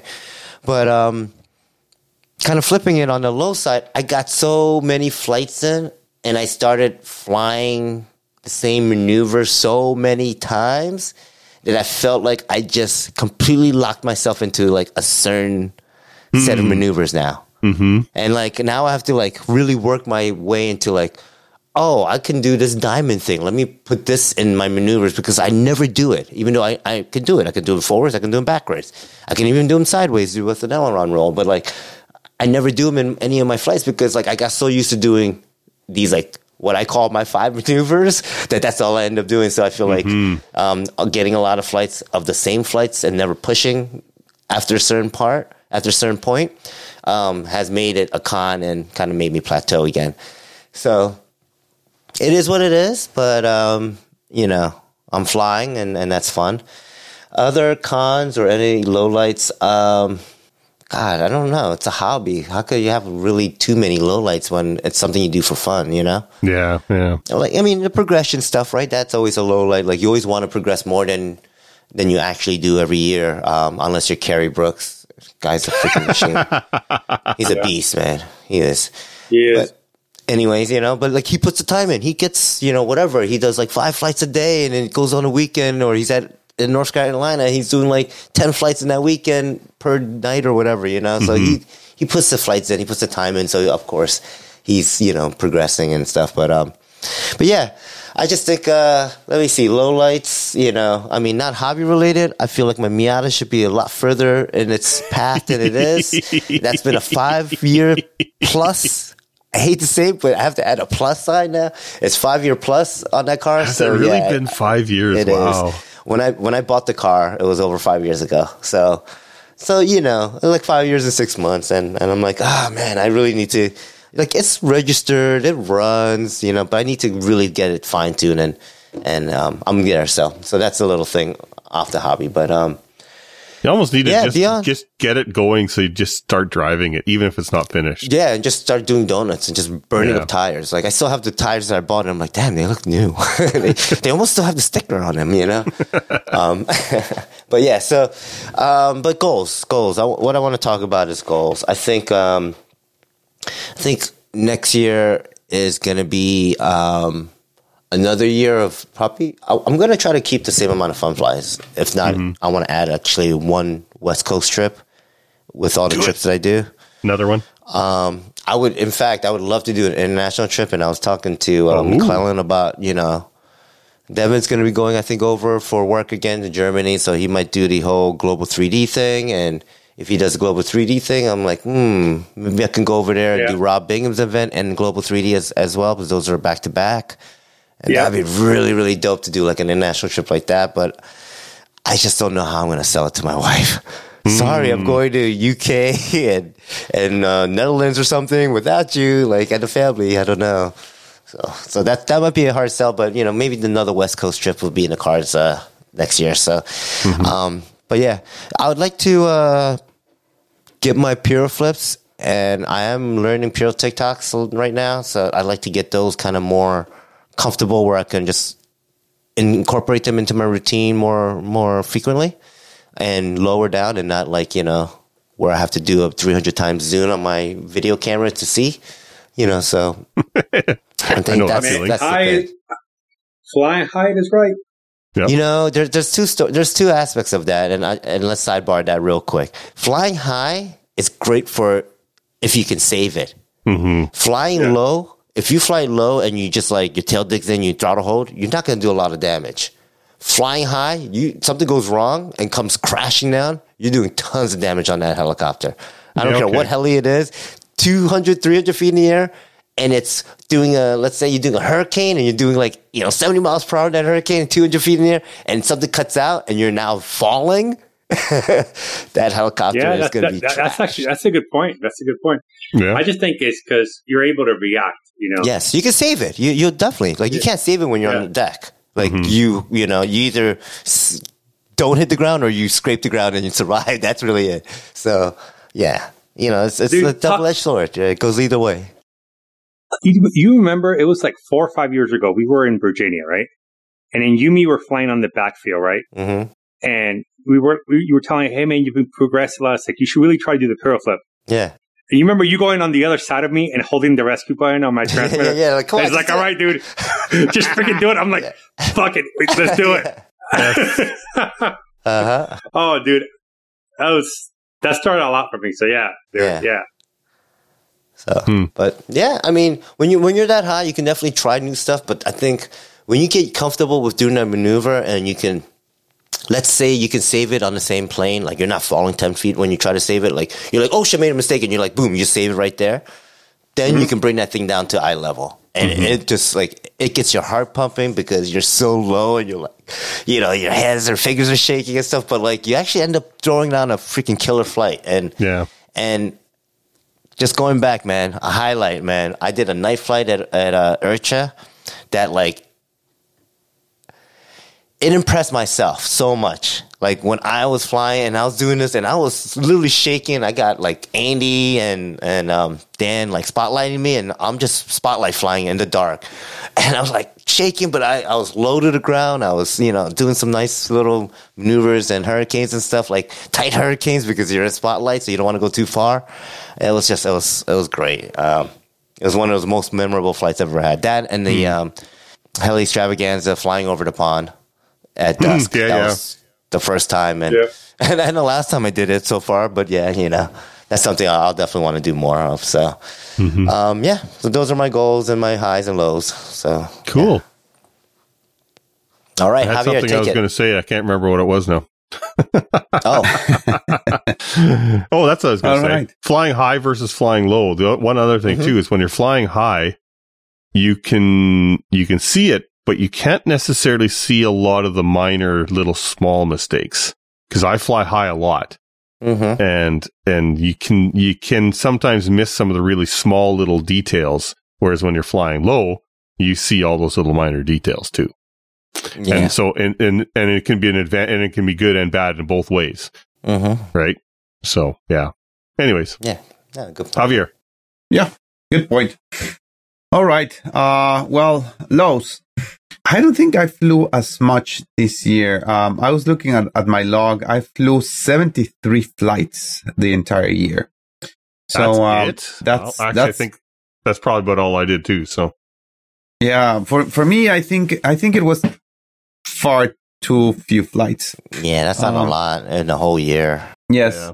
So, um, I think that my law was that, uh, you know, most of the year I was struggling to find, uh, the right tuning, you know, and, and, you know, I, I know, Frank, you always make, make fun of me about this because basically every single flybarless unit I've had, I've always had the same issue that I've always tried to find the right tuning. I've always been tuning and tuning and tuning and tuning, trying to get the helicopter to feel connected with me. And uh, when I finally moved to V control, I thought that that would come more natural, but it didn't, and it kind of frustrated me uh, to the point where I was, I was, I was ready to throw the towel. I was, I was so upset that I just couldn't get it. That I could not make the heli, the heli to do what I wanted it to do. It kept, I kept feeling, feeling that you know the the massive gap I have between between sim and um, and real life. I couldn't get it closer, even though I thought that my fingers knew how to do, because the helicopter was not responding. You know, I did not feel confident with doing any additional maneuvers because I couldn't feel that the heli would respond appropriately. You know, so and to top it all off, you know, at the at the event where I I thought that I could get the help that I needed from someone, and that I could finally figure out these issues. Actually, one of me my ESCs died to top it all off. So you know, it was just like thing after thing after thing after thing after thing that just made me not enjoy the season as much. To top it all off, I had my first 700, which was a major event for me.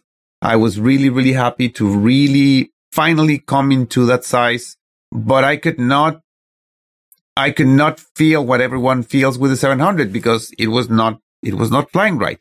So, you know, it was not as enjoyable as I thought it would be because I could not feel connected with, with the machine.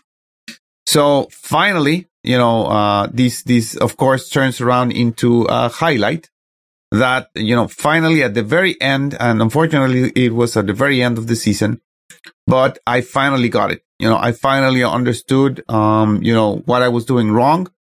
And I was able to finally get that feeling of connection with the helicopter, which I had not felt in a long time. So, um, that, that, that moment of really, uh, you know, being really confident, flying really low, you know, as low as I feel confident in, but, you know, low enough for me to, to really feel like I'm pushing it, like I'm, uh, like I'm feeling so connected with the helicopter that I feel confident enough to do these maneuvers low and fast and uh, keep moving around and, you know, just enjoying, you know, because after all, you know, like you said, Frank, you know, this is, this is meant to be a hobby. This is meant to be therapy. This is meant to be something that you enjoy. And if you don't enjoy it, then what's the point, right? I mean, you, you're not in the hobby to suffer, you know, you're in the hobby to enjoy it. So I finally felt that, that I had not felt in a while. Uh, you know, I was with, uh, with Jeremy, which is, you know, just an awesome guy. Um, super, super awesome guy. He's, he's always smiling and he's always, you know, talking and cheering and, you know, he's- Jeremy he's just- Lorenzo. Yes. Okay, yeah. cool. He's, he has such a good vibe. So, you know, everything went from a completely disastrous season to a fantastic event. You know, uh, really, really being connected with the heli, uh, being, being with someone that, you know, has such a good positive vibe, uh, having finally my 700 behave and enjoy it. You know, everything, everything that I like about the hobby, you know, from the people to the machine to being connected, everything managed to sum itself up on my last event of the season. So that was definitely a major, major, major, major highlight. Uh, of course, another low light was that I could not make IRCHA. Um, I hope to make IRCHA next year. I, I, was I so didn't. disappointed that you couldn't go. I so wanted to meet you in person finally. I know, I know. It's uh, it's it's been it's been uh, it's been a it's been a rough uh, year on several fronts. Uh, you know, both uh, both personal and uh, and, and on the hobby, but uh, but I hope to to recover next year. Um, I, I you know that is my plan. Uh, you know, my plan is to finally get my 500 back up again. My plan is that I want to build, uh, you know, finish building the Kraken and and get one more ESC, uh, one more of the what is it, the 260 amp ESC from Hobbywing. So basically, get two of those, one for the Kraken, one for the 700 because I keep overamping it. Move that 130. You keep overamping the KC. Yes, What ESC do you have on there? wow. uh, uh 130. Oh, okay. Oh yeah, that's Of too course. small. Yes. Yeah, so that's what it is. No, you need. so I'm, I'm I 200 plan to move that 130 to the five uh, to the 570, the 120 that I have in the Mhm. 570 to the one Yep. to the 500. Um, so that would get all my helicopters with telemetry because right now the the 100 that died was a V3, so I don't plan to replace another with another Mhm. with another uh, V3. So that w- that way I would have all B all V4s and you know a couple of of V5s, but all with telemetry, so that I could have all those helicopters with telemetry and with the right ESC, so that I don't overamp anything. Um, so you know I have a plan for for next year that I hope that uh, you know it, it materializes, which includes you know uh, of course both getting my my fleet where I want it, as well as trying to hit as many events as I can, including IRCHA. Uh, so we'll see. We'll see what uh, what next year comes. Uh, that's uh, those are my goals for for next year. Uh, aside from you know keep trying new stuff. You know these the winter months usually are a very good opportunity for me to to to train on new things. And now that I'm I have finally that connection with a helicopter, I feel that I'm finally going to be able to translate some of the, some of those things. So Cool. I'm I'm hoping uh, to be to be a, a far better year than last year. Let's see what uh, what the gods uh, what the gods of the of the hobby decide. But hopefully they rule in my favor and everything goes goes well because I have everything set and hopefully a full plan laid out to to achieve that. So that's uh, you know that's short and sweet for me, but I think that you know very meaningful. There's a lot there's a lot of mixed feelings for sure, you know, within those short few minutes of of this recap. But uh but but I hope that, you know, next year will be far better. Mm-hmm. Kate, can I extend this to something a little a little else? Although we're starting to get pretty long here, but anyways, how about as far as the podcast goes? Because to be honest, I thought this was your uh, this year was actually not a bad year for the podcast for us this year too. Yeah. Yeah, I, I think I think that I think you're right. Um one one good highlight of the of the year for sure was the podcast. I think that we've kept up.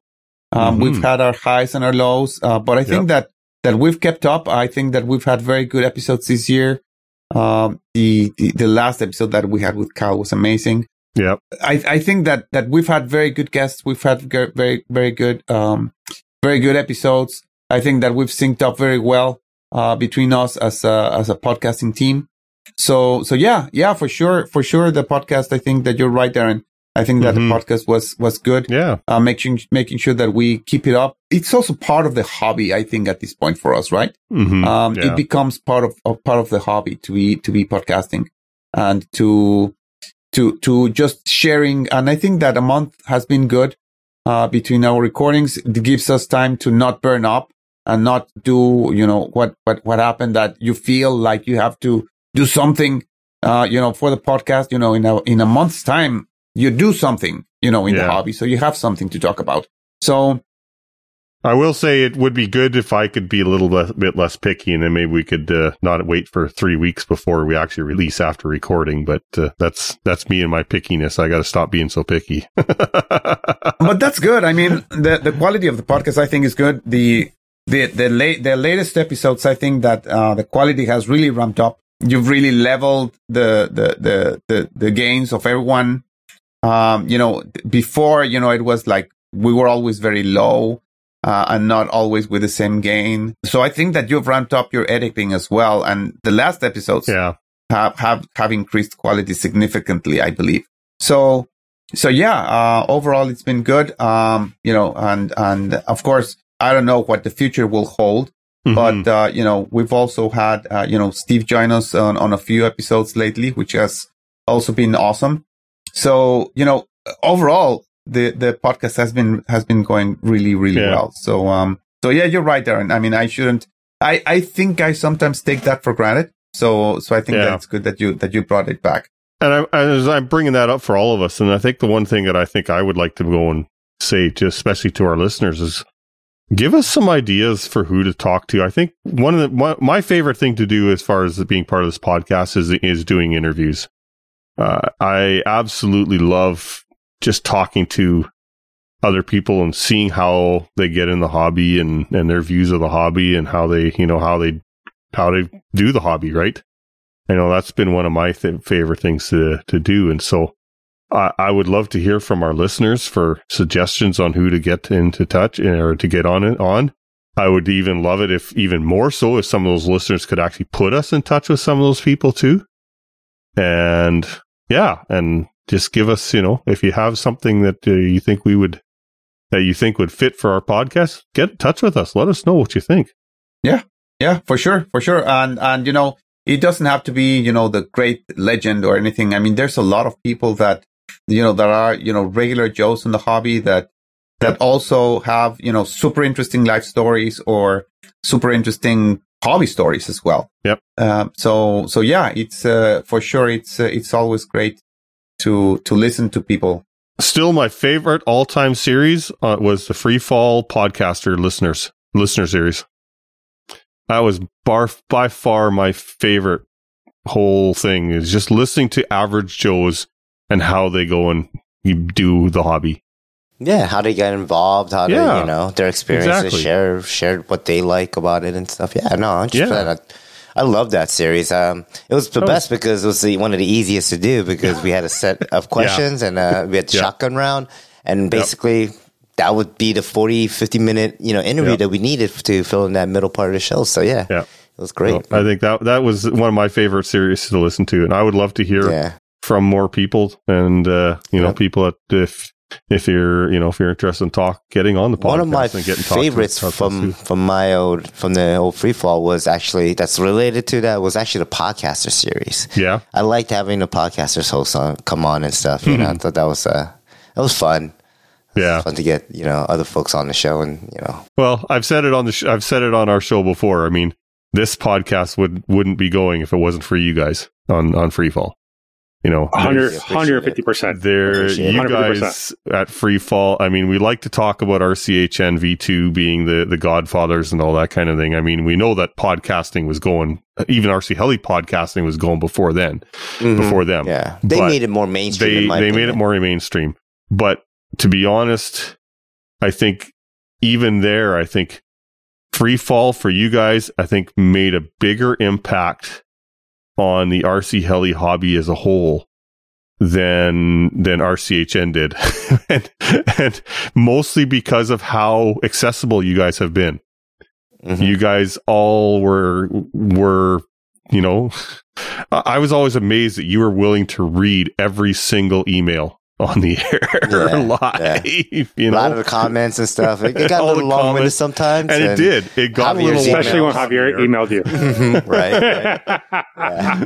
the novels, but, but it- that- that, that I think really that, made a big Mhm. difference for for the RC heli hobby in general, and and you know this podcast, a lot of the other podcasts, heli podcasts, which are doing those guys are doing an awesome job, and I I listen to every one of them to one of the every one of the heli podcasts because I want to support them, and it, none of those podcasts I think would probably around or most of those podcasts would not exist if it wasn't for you guys at Freefall. And uh, yeah, and I've said it before on the show too. So I think Yeah, you guys it. that's Thank you.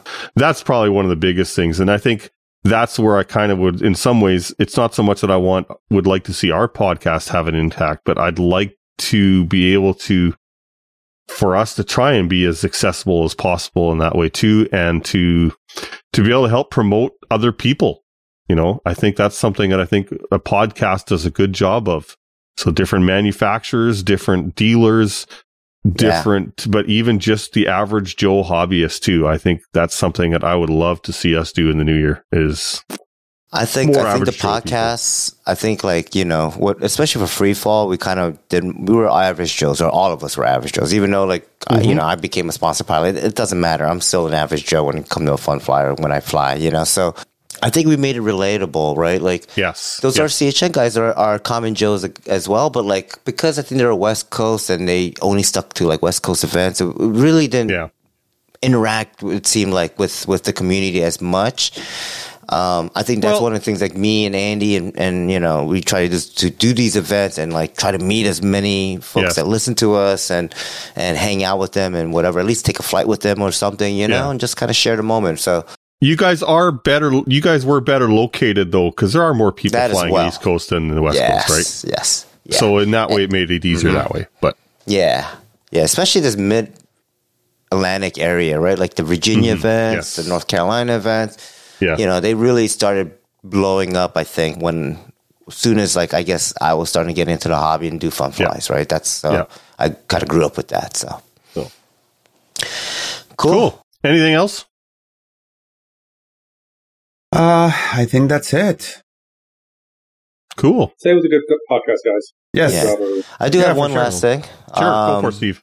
Yeah, I just want to wish, you know, you guys and also all your listeners and all, all the folks out there in the RC Heli community. I mean, this is probably going to be out, I'm hoping before the new year or at least by Thanksgiving. I it mean, should not December. holidays. Dece- probably t- December twenty sixth is when it should be coming. We, So we just try after- to release okay, on so the yeah. twenty sixth of every month, so it should be So December there we twenty go. sixth. So yes, happy holidays, everyone. Yes. I want to wish Very everyone a, so, a right. safe and happy New Year's.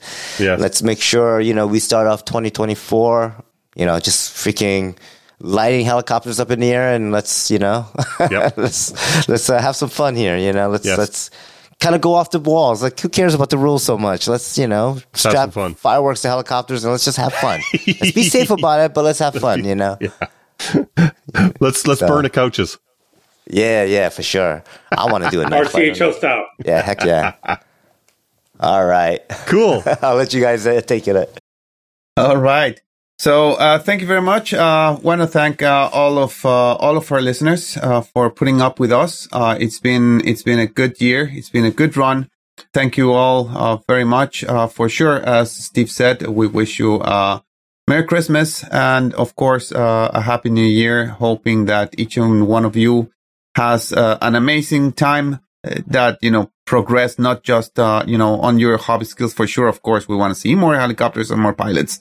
Uh, but um, you know, for sure, make sure to to. I wish you the best. You know, I guess to put it in to put it bluntly into short words. To, wish you the best in the next year, whatever endeavor you might want to take on. And for sure, if you want to keep listening to us, we'll try to keep here, being here. Just uh, everyone throwing stones at me, uh, and that's fine. Uh, just having just having fun uh, and uh, you know trying to share a little bit of what this hobby is all about. So, guys, if uh, if we if uh, Darren, if you want to, uh, if someone wants to get in touch with you, how would they do that? Yeah, and once again, I'll say it again. Please do, especially for listeners in the Pacific Northwest, give me get in touch with me, and uh, I would love to come out into there and do some flying as much as I can in the new year. So, you the best way you can try on Facebook. I actually had a couple listeners contact me on Facebook uh, this over this last little while, and and as per usual, it took me about three or four days at least before I actually saw the the message. So your best bet really is rchelidarren at gmail.com. Okay, uh, Frank, if uh, someone wants to get in touch with you, how would they do that? Find me on the Hangout, on the RC Heli Hangout. Frank All right. Dios. Yes, he's always there. He's he's always watching, just like uh, just like in Toy Story. and Steve, uh, if someone wants to get in touch with you, uh, how would they do that? Uh, best way would probably be Facebook, Steve YUN. Uh, hit me up. Um, other than that, you can email the freefall at gmail.com. I still get those emails. So, Okay, I should write a novel sometime. yeah, yeah, right. I mean, you know, we'll read it. We're not, we can't say anything about it anywhere, but, you know, we'll read it. All right. And uh, if you want to get in touch with me, uh, don't try Facebook because I'm not there.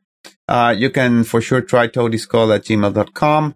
Uh, you can also try, um, try me, Javier Moreno or Toadiescoil also at Instagram, which I know, I know Instagram and Facebook is part of the same, but still Yeah. Facebook's no go. And uh, you can also watch uh, my my YouTube uh, channel, tinyurl.com slash toadiescoil. That'll take you to my YouTube landing page. So uh, without further ado, uh, wish you the best. Uh, hopefully you keep on listening. I will for sure keep on recording. So thank you very much. Have a nice day, night, or whatever it is in whatever time zone you're at. So see you guys. See you in the new year. Bye bye.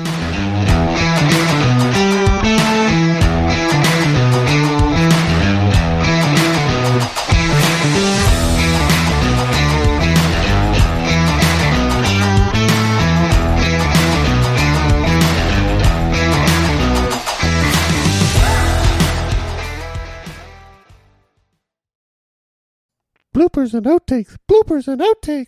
and there was much rejoicing.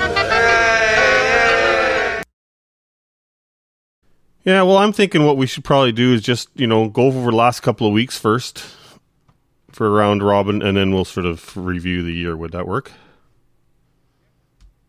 Yeah, I don't like that at all. I don't want to do No. that. No. Okay. What do you want to do? The same thing you just said. I just oh, might Okay. complain about something. Jingle bells, jingle bells, jingle all the way. No, I gotta tell you, you can make fun of Javier all you want. You can't pick on wings. I'm the punching bag. You're my favorite one of, the, of all. Jingle bells, jingle bells, jingle all the way.